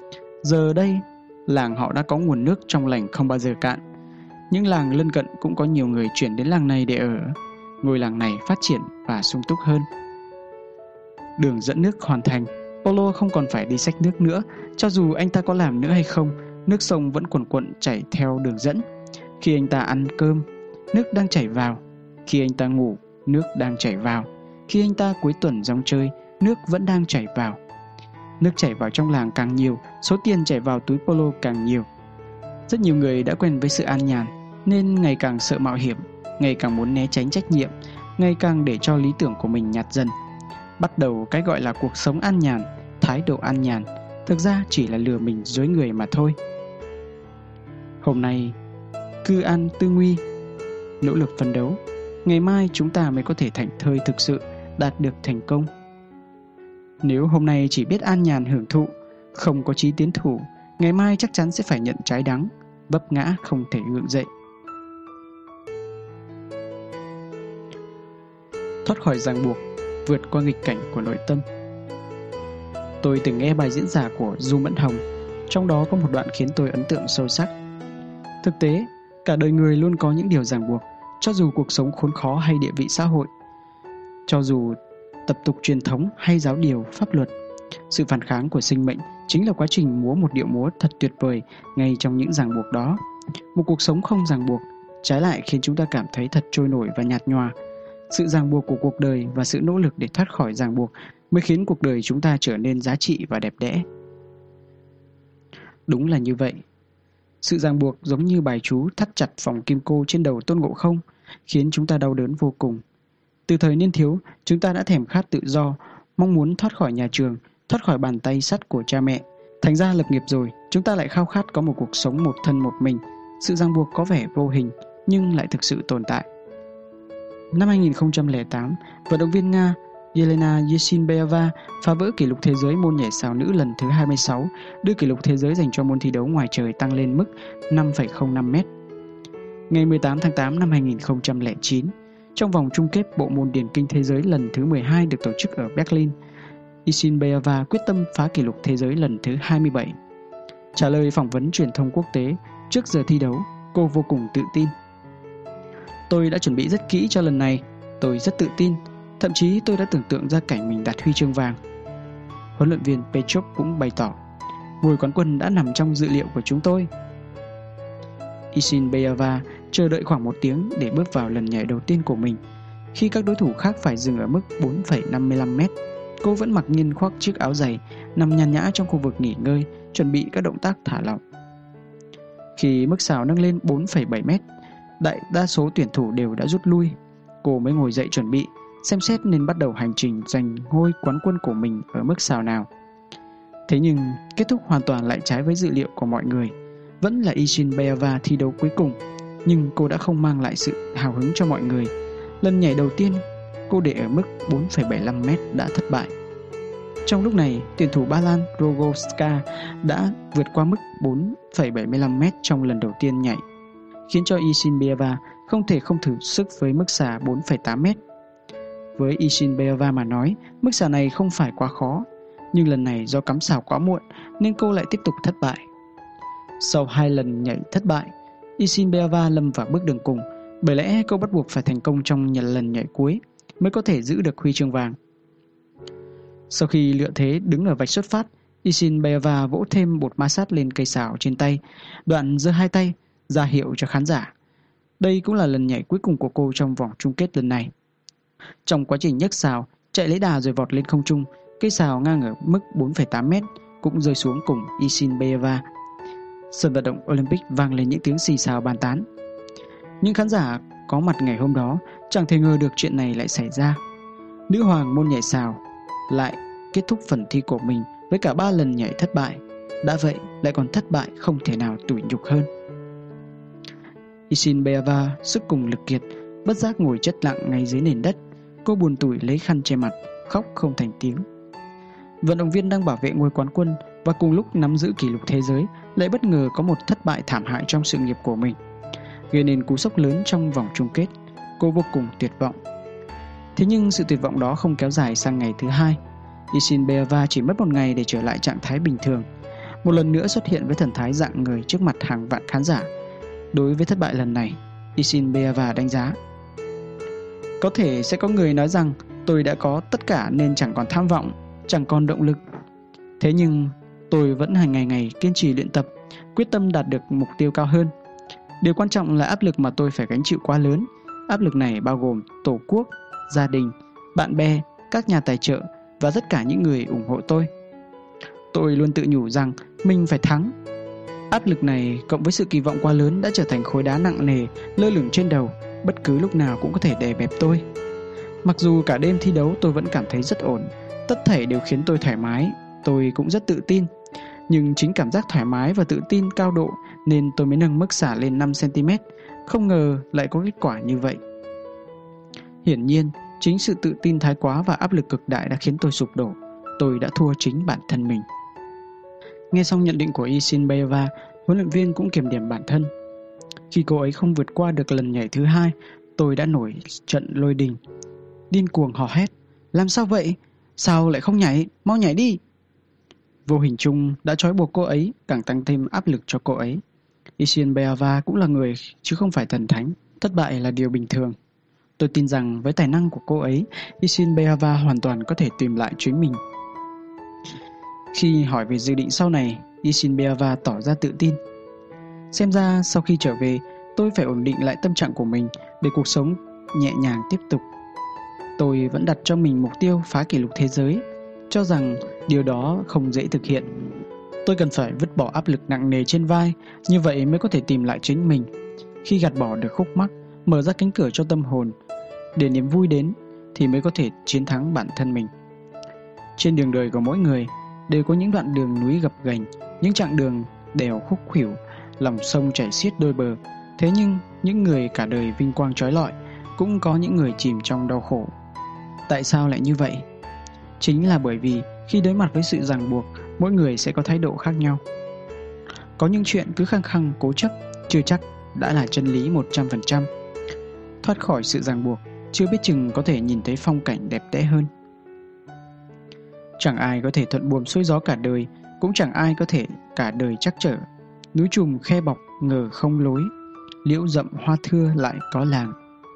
Thoát khỏi sự ràng buộc, vượt ra khỏi nghịch cảnh của nội tâm, vượt qua trở ngại trong tâm hồn, tiếp tục lên đường, bạn sẽ phát hiện ra rằng mình ngày càng bay cao, tâm trạng ngày càng vui tươi rạng rỡ. Những điều bạn muốn trước sau cũng đến tay. Mùa hè năm 2005, Cách tử mang theo hai gánh hành lý cùng tâm trạng tò mò bước vào hành trình đầu tiên của mình. Tây An giữa tháng 9 vô cùng nóng nực. Ngôi trường đại học mà cách tử vốn chờ đợi hóa ra lại không đẹp như cô tưởng. Cô lấy sức để đi điểm danh, lĩnh chăn màn, nhận ký túc xá, dọn dẹp đồ đạc. Trong mấy năm đại học thì cha mẹ ly hôn, thế nên mỗi dịp nghỉ hè hay lễ Tết, cách tử chẳng biết làm thế nào mới hợp lý, để cả cha lẫn mẹ đều cảm thấy vừa lòng. Thế nên cô quyết định chẳng ở đâu lâu, về thăm cha mẹ vài ngày, rồi lại đi làm thêm dịp nghỉ hè. Cách tử cảm thấy bản thân thật may mắn, mùa hè nào cũng có thể kiếm được chút tiền. Dịp nghỉ hè năm thứ nhất đại học, cô làm công việc tiếp đón các bậc phụ huynh trong công ty khai phá tiềm năng trẻ em. Mùa hè năm thứ hai, cô và bạn học cùng nhau chiêu sinh, mua được chiếc laptop đầu tiên trong đời. Dịp nghỉ hè năm nào, cô cũng phải bươn trải vô cùng bận rộn vất vả. Thi thoảng nghĩ đến tình cảnh hiện tại của cha mẹ, cô lại thấy buồn. Đến giờ cô vẫn không muốn về nhà, nơi đó chất chứa quá nhiều ký ức. Mỗi lần về là y như rằng cô lại bất giác bật khóc. Tháng 8 năm 2009, cách tử lần đầu tiên đi máy bay, lần đầu tiên đến một thành phố biển, lần đầu tiên cảm nhận gió biển mơn man, lần đầu tiên nhìn thấy Hồng Kông phía bên kia bờ đối diện, lần đầu tiên nhìn thấy những hàng dừa, lần đầu tiên biết thế nào là nhịp sống nhanh. Cô mang theo tâm trạng mong đợi và hào hứng, bắt đầu cuộc sống ở Thẩm Quyến. Công ty chỉ cho cách tử 3 ngày để tìm nhà. Trong 3 ngày đó, cách tử đã không biết bao nhiêu lần dầm mưa ướt như chuột lột, đi khắp đường cùng ngõ hẻm, đi hết cả ba quận Nam Sơn, Phúc Kiến, La Hồ, sau đó vào các phường, phố và xóm. Cô không biết mình đã đi bao nhiêu cây số, cũng không biết đã ngồi lên bao nhiêu chuyến xe buýt. Buổi tối trở về nhà tắm gội, cách tử đột nhiên cảm thấy đùi mình đau nhức. Cú xuống xe mới phát hiện ra cả hai bên má đùi đã bị chảy xước cả. Thân thể mệt mỏi, cộng với cảm giác vô vọng, khiến toàn thân cô bại hoại dã rời. Cách tử chỉ biết ngồi xuống, ôm lấy hai gối, mặc cho vòi nước tuôn xuống, bật khóc từng tiếng nghẹn ngào. Nhịp sống gấp gáp ở đây không cho phép cô dành quá nhiều thời gian cho cảm xúc cá nhân, vì tiền phòng, tiền điện, nước, rồi chi phí sinh hoạt, cô phải cố sức bươn trải. Nghĩ đoạn, cô lau nước mắt, ổn định cảm xúc, rồi tiếp tục cuộc hành trình tìm phòng trọ từ sáng đến khuya của mình. Cuối cùng, cô cũng tìm được một căn phòng trọ ở ghép tại quận Nam Sơn với tiền thuê 1.000 tệ nơi cô ở chỉ cách hai công viên giải trí Window of the World và Happy Valley Shenzhen khoảng 10 phút đi bộ. Vậy mà trước khi rời khỏi thẩm quyến, cô vẫn chưa từng đến Window of the World. Đến nay vẫn không biết khung cảnh bên trong như thế nào. Cứ nghĩ rằng mình sẽ có rất nhiều thời gian, khi nào rảnh sẽ đi một chuyến. Nhưng bây giờ xem ra có rất nhiều việc đều giống như vậy. Đã nghĩ đến thì phải lập tức làm ngay, bởi vì cụm từ sau này thực sự không đáng tin chút nào. Có rất nhiều việc chúng ta cần phải làm, nhưng chỉ vì hứa rằng sau này sẽ thế này thế nọ, nên cuối cùng chẳng đi đến đâu. Một thời gian sau, cách tử lại đi thuê một căn nhà mới. Cô bắt đầu dậy sớm đi xe buýt. Buổi tối ra siêu thị tranh thủ mua rau củ giá rẻ cùng với các bà, các mẹ. Một cô gái lần đầu đến thẩm quyến như cô chẳng có bất cứ người bạn nào. Lộ trình một ngày lúc nào cũng là phòng trọ, công ty, siêu thị. Cách tử là một cô gái nhỏ nhắn nhưng rất mạnh mẽ, luôn có tinh thần không chịu bỏ cuộc. Sau này cô còn đến Thiên Tân, Bắc Kinh, Sơn Tây, cách tử nhảy rất đẹp. Bữa tiệc cuối năm của công ty còn múa điệu múa Mông Cổ truyền thống. Kết thúc bài múa, cô nhận được sự hoan hô nhiệt liệt của đồng nghiệp. Cách tử còn có vẻ ngoài xinh đẹp, tính cách độc lập. Cô có rất nhiều vệ tinh vây quanh. Cuối cùng sau 5 năm bôn ba khắp nơi, cách tử quyết định lấy chồng, định cư ở Thái Nguyên. Cô gái bé nhỏ nhưng kiên cường ấy vẫn giữ được những đức tính tốt đẹp của mình nét đẹp vẫn thanh thoát, không nhuốm màu bụi trần. Cô nữ sinh chưa từng dừng bước năm nào, giờ đã sinh con đẻ cái, trở thành một bà nội trợ điển hình. Mỗi giai đoạn của cuộc đời, cô đều đã làm tất cả những điều tốt nhất trong khả năng của mình. Cuộc sống thời đại học của cách tử không được coi là sung túc, nhưng do sự nỗ lực của bản thân nên cũng không thua kém so với chúng bạn là bao. Đôi khi còn sống tốt hơn cả họ. Đến nay, cách tử cũng đã sống được cuộc đời mà mình mong muốn, giúp chồng nuôi dạy con, Chồng cô chịu trách nhiệm kiếm tiền nuôi gia đình, còn cô chịu trách nhiệm ngày ngày phải xinh đẹp như hoa. Cách tử vẫn tin tưởng rằng bạn mong ước một cuộc đời như thế nào thì chỉ có bản thân bạn làm được mà thôi. Cuộc đời có rất ít đường tắt. Hãy chậm rãi sải bước, những khổ nhọc của chúng ta trải qua đến một ngày sẽ mang đến cho chúng ta quả ngọt. Bạn không thể thay đổi ngày hôm qua, nhưng có thể thay đổi hôm nay và ngày mai. Bạn còn nhớ câu chuyện cà rốt, trứng gà và cà phê không? Một cô gái nọ thất tình, ngày ngày chìm trong buồn giàu, phiền muộn, mất niềm tin với cuộc đời. Cha cô là một đầu bếp, để giúp cho con gái mình thoát khỏi tâm trạng tồi tệ, ông ấy quyết định làm một thử nghiệm. Tất cả đã chuẩn bị đâu vào đấy, ông gọi cô đến bên cạnh. Tiếp đến ông đun ba nồi nước, rồi lần lượt cho cà rốt, trứng gà và cà phê vào rồi tiếp tục đun. Rất nhanh sau đó, củ cà rốt cứng ngắc đã dần được luộc chín. Quả trứng rất dễ bị vỡ đã trở nên rắn chắc. Điều thú vị nhất là cà phê, sau khi cho vào nồi nước sôi, đã trở thành nồi cà phê thơm nồng. Ông dùng sự thực để nói với con gái rằng phải dũng cảm đối diện với những nỗi đau trong cuộc sống. Đây quả là một cách biểu đạt thú vị. Đối diện với những khó khăn cũng tựa như nồi nước sôi ủng ục, chúng ta sẽ trở nên chín mềm như cà rốt, càng trở nên cứng rắn như trứng gà, hay sẽ giống như cà phê, biết thay đổi bản thân, thay đổi hoàn cảnh. Một người nọ muốn học vẽ nhưng vẫn mãi chần chừ, do dự không hạ được quyết tâm. Anh ta đi hỏi ý kiến bạn bè. Tôi muốn học vẽ tranh, nhưng 4 năm nữa là 40 tuổi rồi, ở tuổi này còn học vẽ tranh gì nữa, chẳng phải đã già rồi sao? Người bạn đáp, tại sao lại không được chứ? Dù không học vẽ tranh, 4 năm nữa cậu vẫn sẽ 40 tuổi. Nghe câu nói của bạn, anh ta như bị tạt một gáo nước lạnh.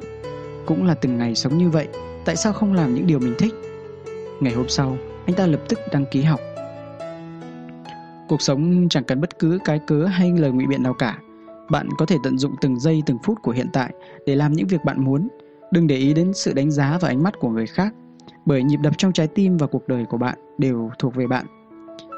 Việc bản thân của bạn được sống trong một cuộc đời thú vị quan trọng hơn tất thảy mọi thứ. Tháng 8 năm 2007, Park Geun-hye lần đầu tiên tham gia vị trí ứng cử viên tổng thống trong nội bộ đảng. Kết quả cuối cùng với số phiếu ít ỏi, bà không được chọn. Khi Park Geun-hye phát biểu bế mạc hội nghị trong khán phòng im ắng khác thường, tất cả mọi người đều muốn biết sau khi thất bại bà sẽ nói gì. Một số người thậm chí còn cười trên nỗi đau của bà. Điều khiến mọi người bất ngờ là Park Geun-hye trên bục phát biểu không hề tỏ ra chán trường, bà điềm tĩnh nói: "Tôi xin thừa nhận thất bại trong quá trình tuyển cử. Tôi thực lòng chấp nhận và thể hiện sự tâm phục khẩu phụng với kết quả này. Từ ngày hôm nay, tôi sẽ cố gắng làm tốt chức trách của mình, ủng hộ nhiệt thành ứng cử viên tổng thống Lee Moon Park. Để thực hiện quá trình chuyển giao chính quyền, tôi nguyện sẽ tay không lập nghiệp. Phần đấu đến cùng giống như Ji Sun Sin. Hội trường phút chốc vàng dội tiếng vỗ tay ghi nhận. Những người dành quan tâm cho Park Yoon Hee trông thấy sự điềm tĩnh của bà như vậy cũng cảm thấy yên tâm.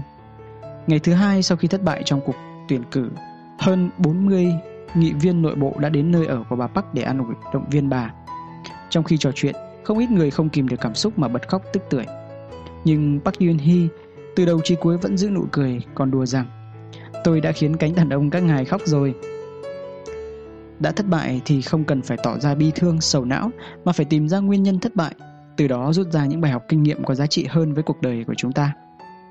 Thượng đế vốn dĩ đã sắp đặt trùng trùng trở ngại để chúng ta vượt qua. Đối diện với nghịch cảnh, có người sẽ ngược dòng tiến lên, có người chỉ nhiệt thành được dăm 3 phút, có người thì sợ hãi nản trí. Đương nhiên, thái độ khác nhau cũng dẫn đến kết quả khác nhau. Có người được hưởng quả ngọt chiến thắng, cũng có người vẫn trắng đôi tay. Cuộc đời bạn dù có tồi tệ thế nào, bất luận gặp phải bao nhiêu khó khăn, bạn đều phải giữ vững niềm tin rằng mình có thể thay đổi hoàn cảnh. Tuyệt đối không được lơ là, không được nghĩ rằng cuộc đời vẫn còn dài lâu, vẫn còn đủ thời gian để thực hiện rất nhiều. Kỳ thực điểm cốt yếu của cuộc sống là nắm bắt từng giây từng phút để làm việc mà bạn cảm thấy quan trọng. Chỉ có như vậy, bạn mới thực sự trải nghiệm được tinh túy của cuộc sống. Điều khiến người khác chê cười không phải là ước mơ của bạn, mà là thực lực của bạn.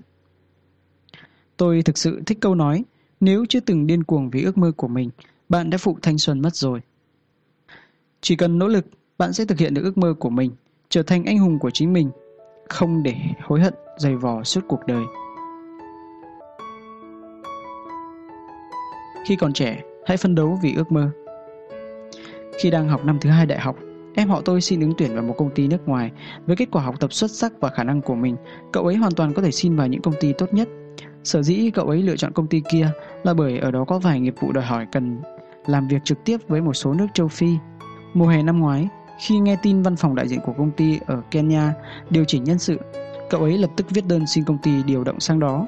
Các đồng nghiệp đều xin sang châu Âu, châu Mỹ. Vị trí công tác thiếu khuyết ở châu Phi còn rất nhiều, thế nên đơn xin của em họ tôi nhanh chóng được duyệt. Sang Kenya, công tác cũng có nghĩa là sẽ rất lâu nữa cậu ấy mới về nhà, lại còn bỏ lỡ cơ hội được sang châu Âu, châu Mỹ, khiến cho cậu tôi rất tức giận. Nhưng em tôi không giải thích nhiều về lựa chọn của mình, chỉ lạnh lùng nói một câu. Châu Phi vẫn còn nợ con một thứ, con phải đi lấy về. Tôi biết thứ mà cậu ấy muốn lấy về là gì, đó là một bí mật riêng tư. Hơn một tháng sau, em họ tôi gửi về hai bức ảnh. Một bức chụp cậu ấy đang leo lên chiếc cầu thang gỗ của khách sạn trên cây vốn nổi tiếng trong công viên quốc gia ở Kenya. Ở phía xa xa là mấy chú sư tử đang phủ phục trong bụi cỏ, nhìn chằm chằm bầy linh dương uống nước bên bờ suối gần đó. Một bức chụp khác, chụp cảnh em tôi dựa vào chiếc xe tham quan, giơ hai ngón tay lên, phía trước có một con sư tử mẹ đang dẫn mấy chú sư tử con nô đùa trên bãi cỏ. Cậu tôi lật đi lật lại hai bức ảnh đó, trầm ngâm không nói, đôi mắt nhàn nhạt ánh sáng. Cậu không sao chứ? Tôi hỏi. Cậu chẳng nói chẳng rằng, chỉ chậm rãi bước vào căn phòng nhỏ của em họ tôi, lấy ra một cuốn vở làm văn từ một chiếc hộp nhỏ, lật dở trang đầu tiên, trên đó nguệch ngoạc dòng chữ Lý tưởng của tôi. Ước mơ của em họ tôi là trở thành một nhà huấn luyện viên thú, mỗi ngày sống cùng bầy sư tử, làm bạn với chúng rồi nói với chúng rằng đừng đi làm hại người khác và những loài động vật nhỏ bé hơn mình.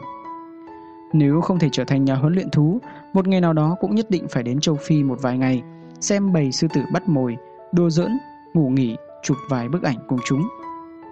Phía dưới bên vải cuốn sổ, cô giáo viết một dòng bình luận với bút đỏ. Ước mơ không phải là điều viển vông. Lời bình của cô giáo đã khiến em họ tôi bị tổn thương, bởi điều đó là điều cậu ấy thực sự muốn thực hiện. Về nhà, cậu ấy đem vở làm văn cho bố xem, hy vọng nhận được sự đồng tình và ủng hộ của bố. Bố cậu ấy vừa nghe đọc bài văn vừa cười ha hả. Viết tốt lắm, viết tốt lắm, con trai, con có trí tưởng tượng rất phong phú. Thế nhưng lời bình luận của cô giáo cũng không sai. Những điều con viết quả thực có hơi lung tung. Con không thể trở thành nhà huấn luyện thú, cũng không thể đến châu Phi được đâu. Điều quan trọng là chẳng ai dám đảm bảo rằng sư tử sẽ không làm hại con. Những lời bố nói lại thêm một lần nữa khiến cậu ấy tổn thương. Cuối tuần nọ, em họ đến nhà tôi chơi, kể với giọng ấm ức. Sau này em sẽ làm gì? Tại sao phải nghe theo sự sắp đặt của người khác chứ? Chị, em thề rằng sau này nhất định em sẽ đến châu Phi, nhất định chụp ảnh cùng sư tử để bố em với cô giáo thấy đó không phải là chuyện viển vông. Tôi khi đó cũng thấy ước muốn ấy thật kỳ quặc, nhưng dẫu sao cậu ấy cũng chỉ là đứa trẻ 10 tuổi. Thế nhưng đến giờ em họ tôi đã thực hiện được lời hứa của mình. Thằng nhóc này giỏi thật. Cậu tôi trầm ngâm giây lát, mỉm cười lắc đầu. Tôi nghe và thầm hiểu rằng không phải cậu ấy có ý oán thán, mà là tán thưởng, là tự hào bởi đứa con trai bướng bỉnh của mình. Trong cuộc đời này, mỗi người đều có ước mơ và ai cũng phải nỗ lực hết mình, trả giá hoặc đánh mất nhiều điều để thực hiện ước mơ đó. Có một câu nói rất hay, tuổi trẻ là quãng thời gian dùng để dần vặt bản thân. Tôi thì nghĩ rằng tuổi trẻ là quãng thời gian để thực hiện ước mơ. Bạn thử nghĩ xem, khi tuổi trẻ mà không thực hiện, đến khi già rồi, mắt mờ chân chậm mới bươn trải thì đúng là lực bất tòng tâm. Nếu không chịu phấn đấu vì ước mơ của mình, vậy phải chăng sống một cuộc đời uổng ư? Muốn thực hiện ước mơ của mình, làm nên một việc gì đó, nhiều khi cần đến sự cố chấp, bướng bỉnh. Điều mà em họ tôi làm được tuy không phải là chuyện đại sự kinh thiên động địa, nhưng cậu ấy đã dùng hành động để chứng minh rằng mình phấn đấu hết mình vì ước mơ. Tiểu ba, anh bạn đồng nghiệp của tôi là một fan cuồng bơi lội, tuần nào cũng đến bể bơi một lần. Dùng câu nói của chính cậu ấy là Bơi trong nước có cảm giác như một con cá, vô cùng tự do tự tại. Khi cơ thể và đôi tay gạt nước sang hai bên, sóng nước mơn man trên da tựa như vỗ về dịu dàng. Nghe cậu ấy kể như vậy, chúng tôi ai nấy đều mỉm cười. Một ngày nọ, cậu ấy tham gia một cuộc thi bơi tự do cự ly 1.000 mét ngoài trời. Trở về, cậu ấy vô cùng hào hứng, miêu tả cho chúng tôi cảnh tượng trong khu thi đấu và một số chuyện xảy ra trong quá trình. Chúng tôi biết Tiểu Ba không được lọt vào top 3 của cuộc thi, nhưng bài diễn thuyết vô cùng hào hứng của cậu ấy đã lan tỏa sang chúng tôi. Điều cậu ấy nói khiến tôi ấn tượng sâu sắc nhất là Sống trên đời phải có nhiệt huyết, ngay cả nhiệt huyết cũng không có thì nói gì đến thực hiện ước mơ. Đúng vậy, đạt được vị trí đứng đầu, thực hiện ước mơ không phải là đích đến cuối cùng của chúng ta. Định nghĩa vĩ đại nhất của ước mơ không phải là đạt được mà là tiếp tục phấn đấu. Tôi thực sự thích câu nói nếu chưa từng điên cuồng vì ước mơ, bạn thật sự đã phụ thanh xuân của mình. Chỉ cần nỗ lực, bạn có thể hoàn thành ước mơ của mình, trở thành anh hùng của chính mình. Cuộc đời này mới không nếm trải sự hối tiếc. Trên chặng đường đời thực hiện ước mơ, không phải ai cũng vượt qua được sự vấp pháp và thất bại. Thế nên, bạn và ước mơ cứ mãi đi ngược chiều nhau. Ai cũng đều đứng trước vạch xuất phát mang tên tuổi trẻ. Nhưng có người thành công, có kẻ thất bại. Chỉ khác nhau ở chỗ vượt qua được sự vấp pháp hay không. Giọt mồ hôi hôm nay chính là giọt nước mắt của ngày mai. Xung quanh bạn chắc chắn có người như vậy. Họ chỉ quanh quẩn trong căn nhà trọ ở một thành phố, sống một cuộc đời nham tẻ, 9 giờ sáng đi làm, 5 giờ chiều về, thi thoảng thức đêm tăng ca, xuyên đêm đến sáng, ngày ba bữa ăn uống tùy tiện, thường mua đồ ăn sẵn, nấu mì, thi thoảng cuối tuần ra tụ họp với bạn bè, ngay cả đi dạo phố cũng là một sự hưởng thụ hiếm có. Bọn họ từng trải qua những bất hạnh, xáo trộn trong cuộc sống, thế nên cam chịu trở thành cá thể, luôn chất chứa nỗi chán trường với thế giới, chấp nhận phó mặc, buông xuôi số phận. Trong lúc đó cũng có một số người như vậy, họ luôn biết tự kiểm soát cuộc đời mình, sống quy củ và khoa học, mỗi ngày đều làm việc theo kế hoạch, hạn chế lãng phí thời gian, không làm việc tốn công vô ích. Khi người khác còn đang ngủ vùi trên giường, tự nhủ chỉ ngủ thêm một lúc nữa thôi, bọn họ đã tỉnh dậy trước lúc chuông reo, thưởng thức bữa sáng ngon lành, bổ sung năng lượng cần thiết cho một ngày, sau đó ăn mặc chỉnh tề, chuẩn bị đi làm với trạng thái tâm lý tốt nhất của mình. Đây chính là sự khác biệt giữa người với người. Sự khác biệt lớn nhất giữa họ nằm ở hai chữ nỗ lực. C là một hot boy đẹp trai, nhà giàu chính hiệu, được cả trường tôi công nhận. Cậu ấy cao 1m80, dáng vẻ thanh tú, rất biết cách giao tiếp với mọi người, là đối tượng theo đuổi của không ít cô gái. Hot boy đẹp trai nhà giàu được coi là hoàn hảo rồi. Ai ngờ cậu ấy còn học giỏi, siêu giỏi, thường xuyên đạt được đủ thể loại giải thưởng và bằng khen từ các cuộc thi. Ngay cả thầy cô khó tính nhất cũng thường xuyên khen cậu ấy chín chắn, biết lo liệu ổn thỏa mọi việc. Có phong thái trở thành lãnh đạo sau này. Những phẩm chất vượt trội của cậu ấy thực sự khiến cho đám nam sinh chạc tuổi phát khen lên được. Nói theo các bạn trẻ hiện nay, rõ ràng có thể kiếm ăn nhờ nhan sắc, nhờ gia thế, nhưng lại cứ thích kiếm ăn bằng tài hoa của chính mình. Buổi tối hôm tổ chức tốt nghiệp, cậu ấy xuất hiện với tư cách người dẫn chương trình, cầm micro nói rất nhiều người hỏi tôi rằng tại sao lại phải nỗ lực như vậy. Thực ra tôi biết là bởi vì mình chẳng có tài năng thiên bẩm gì hơn người. Không muốn trải qua 4 năm đại học bằng thái độ tự trách bản thân, chối bỏ chính mình kiểu mình chỉ được đến vậy thôi. Thế là tôi có động lực làm được. Năm đó, cậu ấy thi đỗ nghiên cứu sinh của một trường đại học truyền thông. Vài năm sau, cậu ấy bắt đầu liên tục xuất hiện trên sóng truyền hình địa phương, thi thoảng đến dịp họp lớp. Một số người nói với giọng ghen tị rằng C ơi, Cậu đúng là tốt số Nhà giàu lại còn đẹp trai nữa. Có người cũng cảm thấy bất bình thay cho C Nỗ lực thì mới có kết quả chứ Giá thế khủng đến mấy Nếu không nỗ lực thì cũng không làm nên trò trống gì. Sau này Theo lời kể của một số bạn học Tôi được biết Ngay khi chưa tốt nghiệp nghiên cứu sinh C thành lập một công ty truyền thông Công việc làm ăn thuận buồm xuôi gió. Giờ đây nhà cửa xế hộp đều đã có đủ Khi tôi gặp lại Cũng là lúc cậu ấy chuẩn bị kết hôn Cậu ấy vận bộ cong lê lịch lãm, mái tóc vuốt keo chỉnh tề, ánh mắt ánh lên vẻ cương nghị. Trải qua sự chui rèn của năm tháng, nên ngũ quan và sắc mặt cũng toát lên vẻ phong trần từng trải. Bà xã của cậu ấy có mái tóc dài mượt và một vóc dáng tuyệt vời, khuôn mặt xinh đẹp, tự như hợp thể của Từ Nhược Tuyên và Châu Huệ Mẫn. Bao nhiêu năm trôi qua, C vẫn là một người xuất sắc đến vậy. Thế giới này vốn hiện thực như vậy Hiện thực đó thúc ép chúng ta khổ luyện, trở thành phiên bản tốt đẹp hơn của chính mình. Bạn của bố tôi có một cô con gái lớn hơn tôi 3 tuổi. Khi học cấp 3, chị ấy đã ra nước ngoài du học. Bởi hai lớp chúng tôi có chung một thầy chủ nhiệm, nên tôi thường xuyên được nghe những câu chuyện liên quan đến chị ấy. Một ngày nọ, thầy chủ nhiệm đọc cho cả lớp nghe một bức thư do chị ấy gửi về. Trong đó, chị ấy kể về cuộc sống và sự nghiệp đèn sách của mình, cùng với sự biết ơn với thầy cô. Khi đọc xong, những dòng cuối cùng. Thư gửi từ Cambridge. Tôi giật mình kinh ngạc. Cambridge? Đó đúng là một ngôi trường mơ ước. Đối với một đứa học sinh bình thường như tôi, Cambridge quả là xa vời. Sau khi về nhà, tôi có hỏi tin tức về chị ấy. Bố tôi cũng hết lời khen ngợi. Một cô bé mà có thể giỏi giang đến vậy, hẳn là không dễ dàng gì. Vài năm sau, trong một lần tụ họp trong gia đình, tôi được gặp chị ấy. Cả hai cùng trò chuyện say sưa, trong đó chị ấy nói một câu mà tới giờ tôi vẫn nhớ. Muốn sống một cuộc đời theo ý mình thì rất nhiều việc giống như đi du lịch vậy. Khi em quyết định xuất phát thì kỳ thực điều khó khăn nhất đã được quyết định rồi.